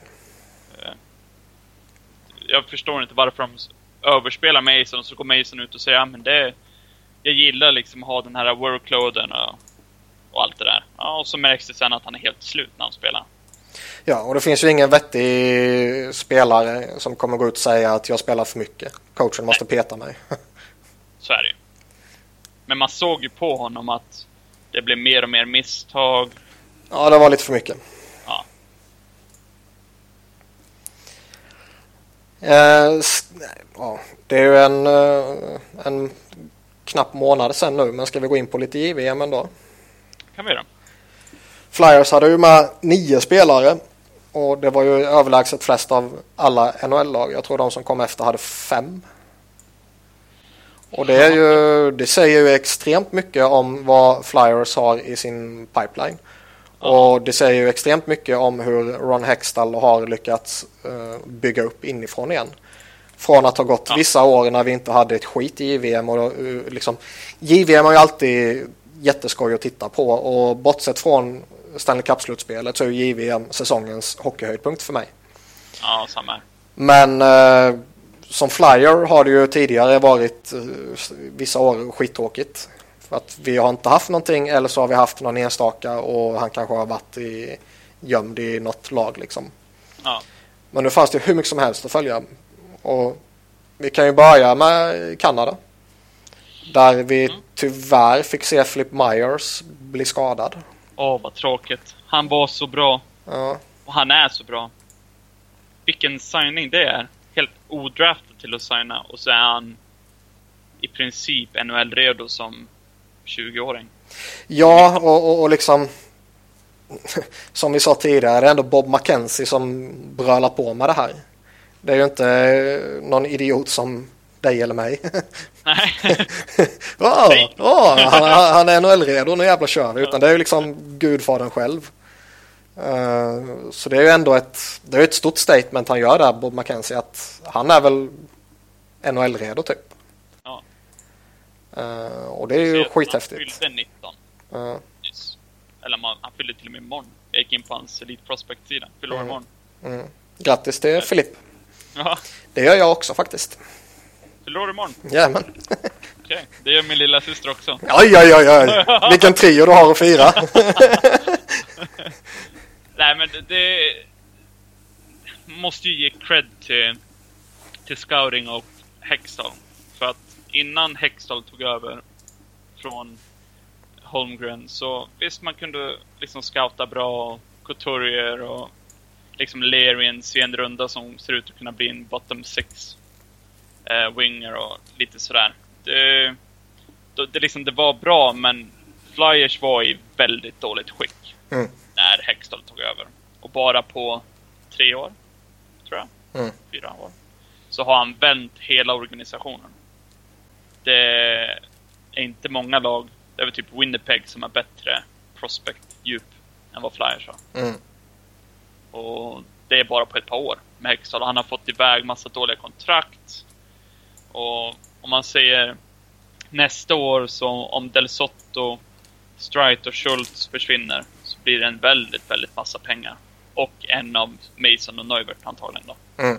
Så det blir väldigt, väldigt mycket pengar och det är, det är faktiskt, ja, och det är faktiskt väldigt eh, skönt att veta att man under rätt många år här nu kommer ha spelare på ingång som kommer komma på ett entry level kontrakt och kommer vara relativt billiga. Ja. Så man kan snurra på dem och liksom rimligtvis bör inte Jerus och Voraceks typ kontrakt vara ett problem. Även, om, även, om de om, även om de om två, tre år skulle börja dippa lite, vilket kanske ja. skulle vara helt naturligt. Jo. Så uh, kommer man ändå förhoppningsvis ha så pass många billiga entry level-kontrakt att man kan hantera det utan problem. Mm. Alltså det ska ju sägas att just att Hextall tog över Flyers med sin vision är ju det bästa som har hänt den här organisationen på bra många år. Oh ja. För hade det om vi säger hade Holmgren fortsatt så hade ju visat ut som Vancouver nu. Med ingenting. ja, för fan. Och det hade varit, nej usch. Alla så... dåliga kontrakt och nej, det hade varit hemskt. Eh, det, det, har ju kommit en ny bok nu om Flyers. Eh, 50 år med Flyers och alla historiska ögonblick och allt sånt här. Som, jag har inte läst den. Jag tänkte skaffa den för den verkar vara väldigt ja, häftig. Ja, jag ska också köpa den. Men eh, man har sett lite utdrag från den, alltså här, bland annat en story från just Holmgren. Där han berättar hur, hur mycket svårare hans jobb blev efter att han hade signat Shea Webber på ett offer sheet. Ja. Att eh, det var jättemånga GMs runt om i ligan som inte eh, ville göra några affärer med honom. Bara för att ja, alla som följer NHL något sånär vet ju om problematiken som finns kring eh, offer sheets. Att ja, man ser ner på det och det är ovärdigt att använda det trots att det är fullt tillåtet. Liksom. Mm. Uh, Men där sa han faktiskt lite intressanta grejer att eh, nej, men där märkte jag att det, mitt jobb blev, jag kunde inte göra mitt jobb liksom. Det blev svårare för mig för att de ville inte prata med mig. Och det var en av anledningarna till att han eh, ja, inte fortsatte. Han, han försökte ju med sin eh, att göra, liksom, sätta sin stämpel på laget Holmgren när han var just med att trada Richards och eh, Carter. Mm. Försökt att liksom förändra. Han gjorde, han gjorde allt han kunde för att få laget att vinna en Stanley Cup. Och det hade nog mycket att göra med att Ed Snyder var på honom. Så, så är det så är det. Det vet vi ju med Bryskalov-fallet. Liksom. och jag älskar och hatar samtidigt att det, det, var så de valde att göra. För det, är ju helt, det var ju helt fel sätt. Och lyckas med och, och liksom signa Bryskalov på jättelång kontrakt och eh, allting som Holmgren gjorde under sin tid. Och, och, lyckas med det och vinna en Stanley Cup, det är ju väldigt små alltså procentchans på att det lyckas. Mm. Eh, men de gör ju det just för att de vill ju vinna. Så... De vill, ja. de vill lite för mycket. Ja. Eh, sen ska man säga det, det var ju aldrig tråkigt att vara Flyers-fan när man Holmgren bossade. organisationen, eller liksom att laget man följer, att de vill liksom vinna till... Ja. Liksom, ja, hur de än kan göra det så vill de vinna. Mm. Eh, men det är ju, tyvärr så lyckades ju inte det. Ja. Och det satte ju Flyers i en jävla dålig sits med alla kontrakt och... Det, det som framförallt är roligt som, som en supporter och man vet ju att det inte alltid är det bästa men Flyers nämndes ju i varenda jävla rykte som fanns i hela ligan så var ju Holmgren där och snokade. Och det kan jag ju tycka är, är rätt liksom för man har, man har ju ändå en skyldighet att och liksom hålla sig ajour med vad som händer i ligan och blir han tillgänglig ska man kanske höra med, med deras GM vad han kan kosta och så vidare. Ehm, ja. Det är ju en jävla skillnad mot nu. Ja, var det alla rykten, nu är det inte ett enda. Nu läcker det inte ut ett skit. Det enda som läcker ut det är det som eh, Eklund hittar på och säger läcker ja. ut. Jag gick in på um, uh, Friedmans uh, 30 thoughts och det första jag gjorde det var Ctrl F och så sökte jag efter flyers för att se om det fanns någonting. Det fanns ingenting. Det finns ingenting i dem längre. Det, det, är det första jag Jag har inte hunnit läsa den som, som kom nu, men det är det första jag brukar göra. Man går in på den, Ctrl F och sen söker man på Flyers, Philadelphia och Philly. Ja. och, och, det fanns ingenting. Äh, äh, skandal. ja. ja. det är, lite, det är lite komiskt och man saknar lite, men det är ju man vet ju att det, det man, man vet ju att det är bra ju. Men man, det var ändå skoj liksom när eh, Kowalczyk kom där och skulle lämna eh, Atlanta liksom. Det var Homer där och petade och, och ville trissa upp priset om inte annat liksom. Ja, ja men det var ju samma när det kom med Voinov. Va? Flyers och signa ja, Voinov. Herregud. Och, och, det kom ju från någon rysk ja. så, eh, eh, liksom så Twitterkonto som ändå har en, en, en del koll. Oh ja, oh ja. Eh, speciellt på så rysk hockey. Och det, det, hela Twitter bara exploderar. Ja, det var vilken kaos. Typical Philly! Ja, ja, ja, herregud. Ja, det var så komiskt. Så man saknar ju det lite, men... Man vet, man vet ju det av nyttor nu liksom. Ja. men ja, hoppa tillbaka till JVM. Eh, Kanada, förutom Myers som tyvärr blev skadad och försvann. Men som var jättebra eh, innan han blev skadad. Så eh, hade de också Carter Hart. Som eh, inte hade den bästa inledningen så tillvida att eh, han inte blev den målvakten de satsade på. Äh, båda var ju skakiga. Mm. Och I mina Flyers ögon så var Hart mindre skakig. Men ändå så fick Ingram starta mot Sverige. Mm. I semin. Så, ja. Vilket var fel beslut, såklart. Med Givetvis. tanke på hur det gick. Ja. Och att han inte var en Flyers prospect. Exakt, framförallt det. ja. Men sen efter det så, han räddade ju, om man säger, han räddade ju sitt eget JVM eh, med matchen han gjorde i semin och eh, finalen. Mm. Nej, jag tycker han var bra i finalen också. Ja. Uh... Så han, eh, jag tror han kommer bli hur bra som helst.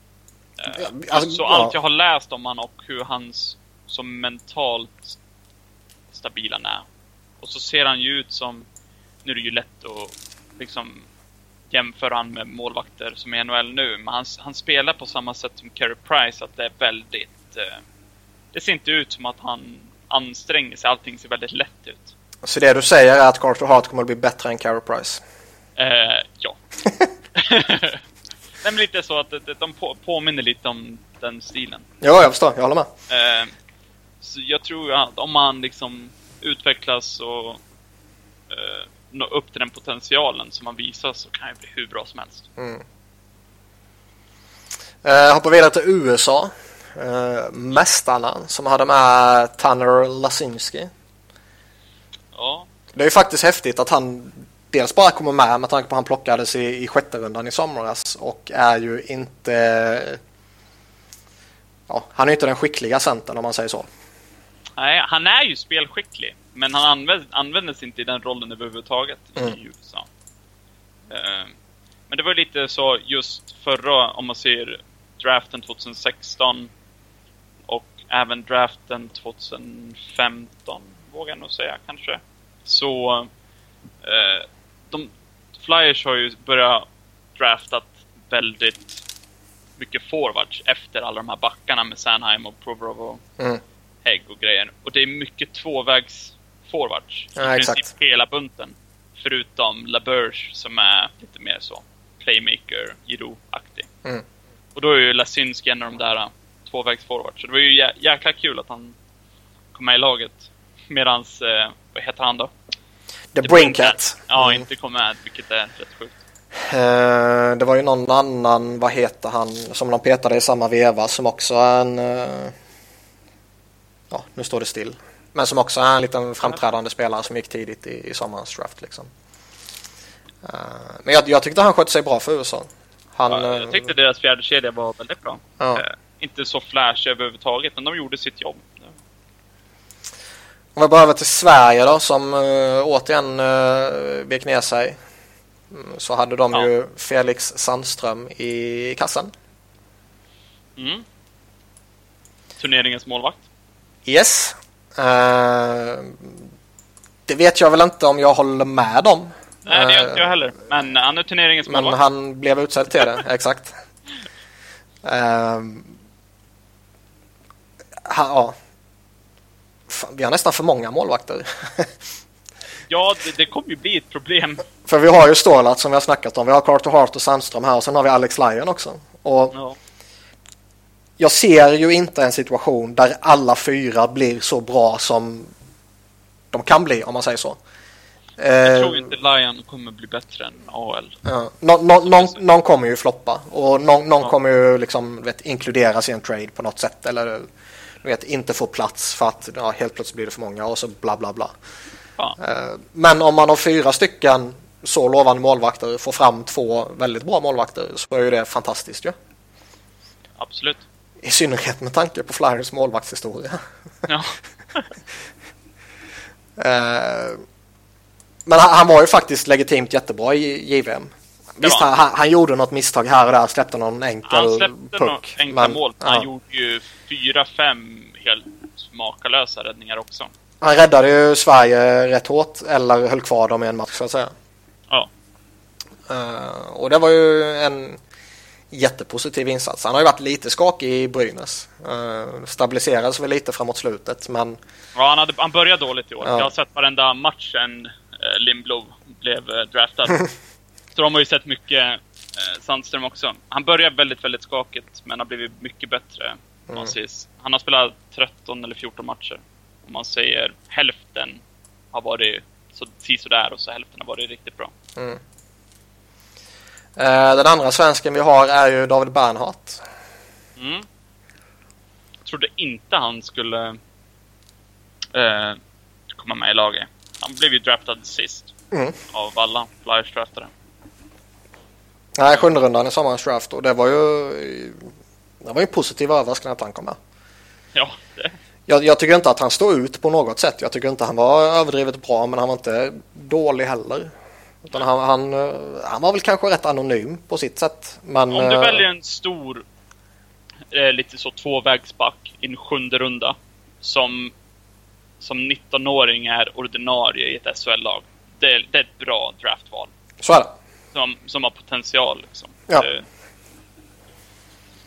så det är ju det är jättebra scoutat måste man ju säga. Mm. Eh, sen om han kommer bli en NHL-spelare, det vete fan. Men ja.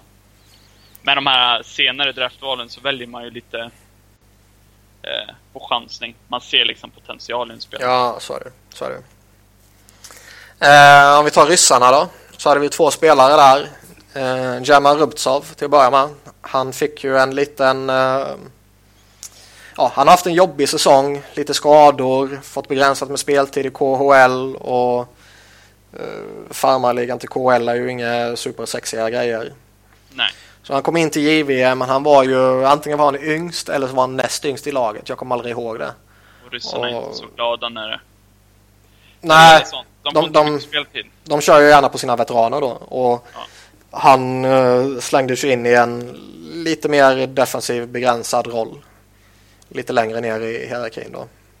Han var inte jättedålig, men han var inte jättebra heller. Det... Man hade ju hoppats att han skulle visa lite mer, men Ja, jag, jag hade hoppats...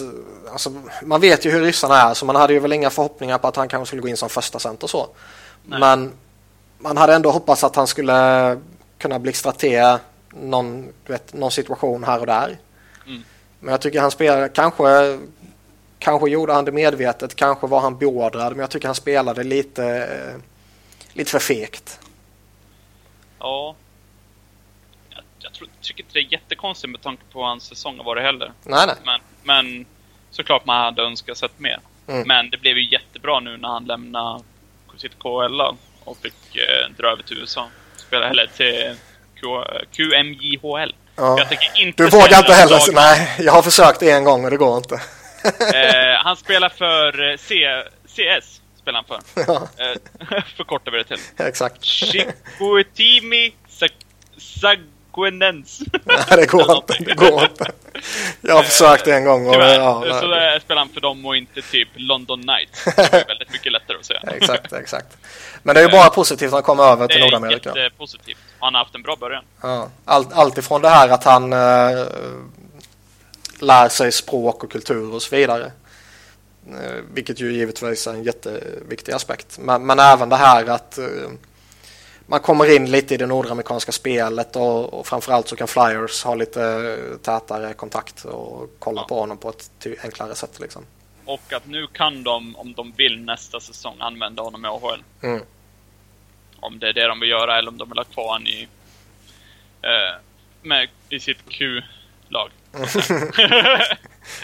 Eh, Exakt. Jag hade ju jättegärna sett honom spela i AHL på en gång. Men det är ju helt upp till om han är redo eller inte. Ja. Eh, Eh, den intressanta ryssen var ju annars eh, Mikhail Vorobjov. Mm. Som gick in och centrade första kedjan och jag ska villigt erkänna att man hade ju ingen jättekoll på honom inför JVM. Nej, jag har sett väldigt få matcher där de har visat på Viaplay. Ja, exakt. Och han, Han, han står ju riktigt inte bra. ut något speciellt i KHL sådär. Men när han gick in där, den första kedjan var ju, den var ju fantastisk att titta på. Ja. Vorobjov som eh, ja, playmaker och Kaprizov var ju förmodligen JVMs roligaste spelare att titta på. Mm. Han Och, spelar ju som en riktigt bra tvåvägscenter. oh ja, oh ja. Det jag framförallt gillar med honom är ju faktiskt att han är jävligt skicklig bakom kassen. Ja. Och det var någon, jag vet inte vem det var, det var, det var inte jag i alla fall, som twittrade ut det att det är någonting som Flyers idag är jävligt dåliga på. Spelet bakom kassen och hitta ut med, med grymma saker där oavsett om det är PP eller 5 mot 5. Och där var han ju faktiskt jätteduktig. Både i PP och 5 mot 5 spelet. Nej, han var faktiskt... Han var väldigt rolig att se på. Mm. Inte att han var jätteflashig eller så, men du liksom såg att det där är en bra spelare. Mm, verkligen. Så det var en jättepositiv överraskning. Han Ja. blev man ju toktänd på. Nej, så jag, jag, han, hans eh, kontrakt tror jag går ut nu i år. Jag har faktiskt ingen koll hoppas- på hans Jag kontraktsvärde. hoppas att han... Eh, jag, tror, jag är nästan hundra på att det går ut i år. Så jag Ja. hoppas han kommer över till eh, Lehigh och spelar nästa säsong. Jag litar på dig. Har du fel hänger jag dig. Jag kolla bara för det. Eh, ja, det går ut i år. Det var bra. Det var bra. Eh, så förhoppningsvis så signar de honom och använder honom i eh, AHL nästa säsong. Mm. Och det är en sån där spelare som vi pratade lite om det tidigare och vi namedroppade han till och med. På sikt kan han bli en väldigt intressant center. Det är ja. lite för tidigt att hoppas redan nu men uh, ge det lite tid så kan han bli väldigt spännande. Ja, skulle inte vara första gången en ryss gick lite senare och så blev han en bra NHL-spelare. Nej, verkligen inte. eh, vi hade ju en eh, tredje målvakt, Matej Tomek i Slovakien. Som eh, han har ju inte spelat jättemycket på slutet. Jag, jag fattar inte riktigt hans situation. Är det att han var skadad och sen så blev han tredje målvakt bakom två? Eller något? Ja, dels har han ju haft lite skadeproblem, vilket påverkar då givetvis. Och dels spelar han ju i North Dakota som har eh, två i sammanhanget veteraner som är liksom toppmålvakter typ. Ja. Så han har fortfarande ett högt anseende men han har inte fått spela några matcher. Med tanke på att han har två bättre målvakter framför sig helt enkelt. Uh, han förväntas väl bli en av två kommande säsong om jag har fattat allt rätt. Men... Han var ju uh, bra i ett dåligt Slovakien. Ja. Och han var ju väldigt intressant att följa med tanke på att du har en målvakt som knappt har spelat någonting på typ en och en halv säsong. Mm. Eller två, ja en och en halv blir det om man tar förra och den här. Um, under de förutsättningarna tyckte jag han gjorde det jättebra. Det måste jag säga.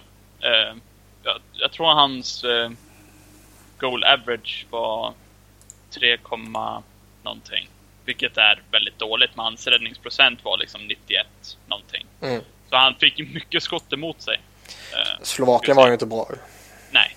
Så han såg faktiskt väldigt bra ut. Och sen får du lägga till att han inte har spelat på typ två år. Mm.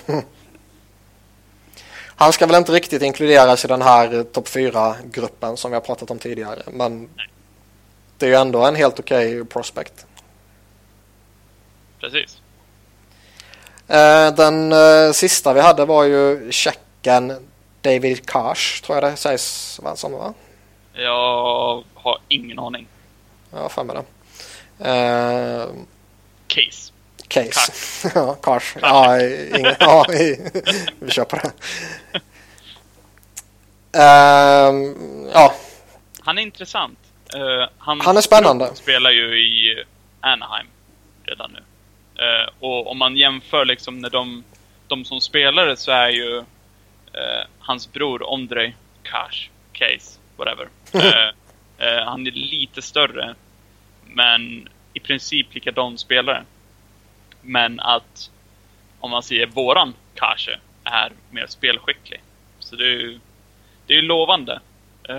sen är det ju väldigt svårt att veta redan nu. Men när man ser han spela så är han han slutar ju aldrig åka skridskor.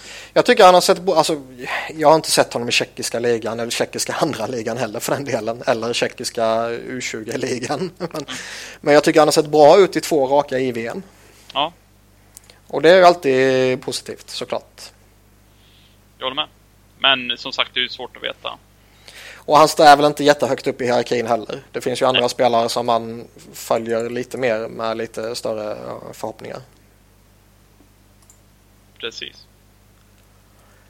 Det var de nio spelarna. Vill vi snacka om mer allmänt om JVM eller känns det som att det var lite för långt bort för att komma ihåg något? Uh, nej, men så rent overall så var det ett bra JVM.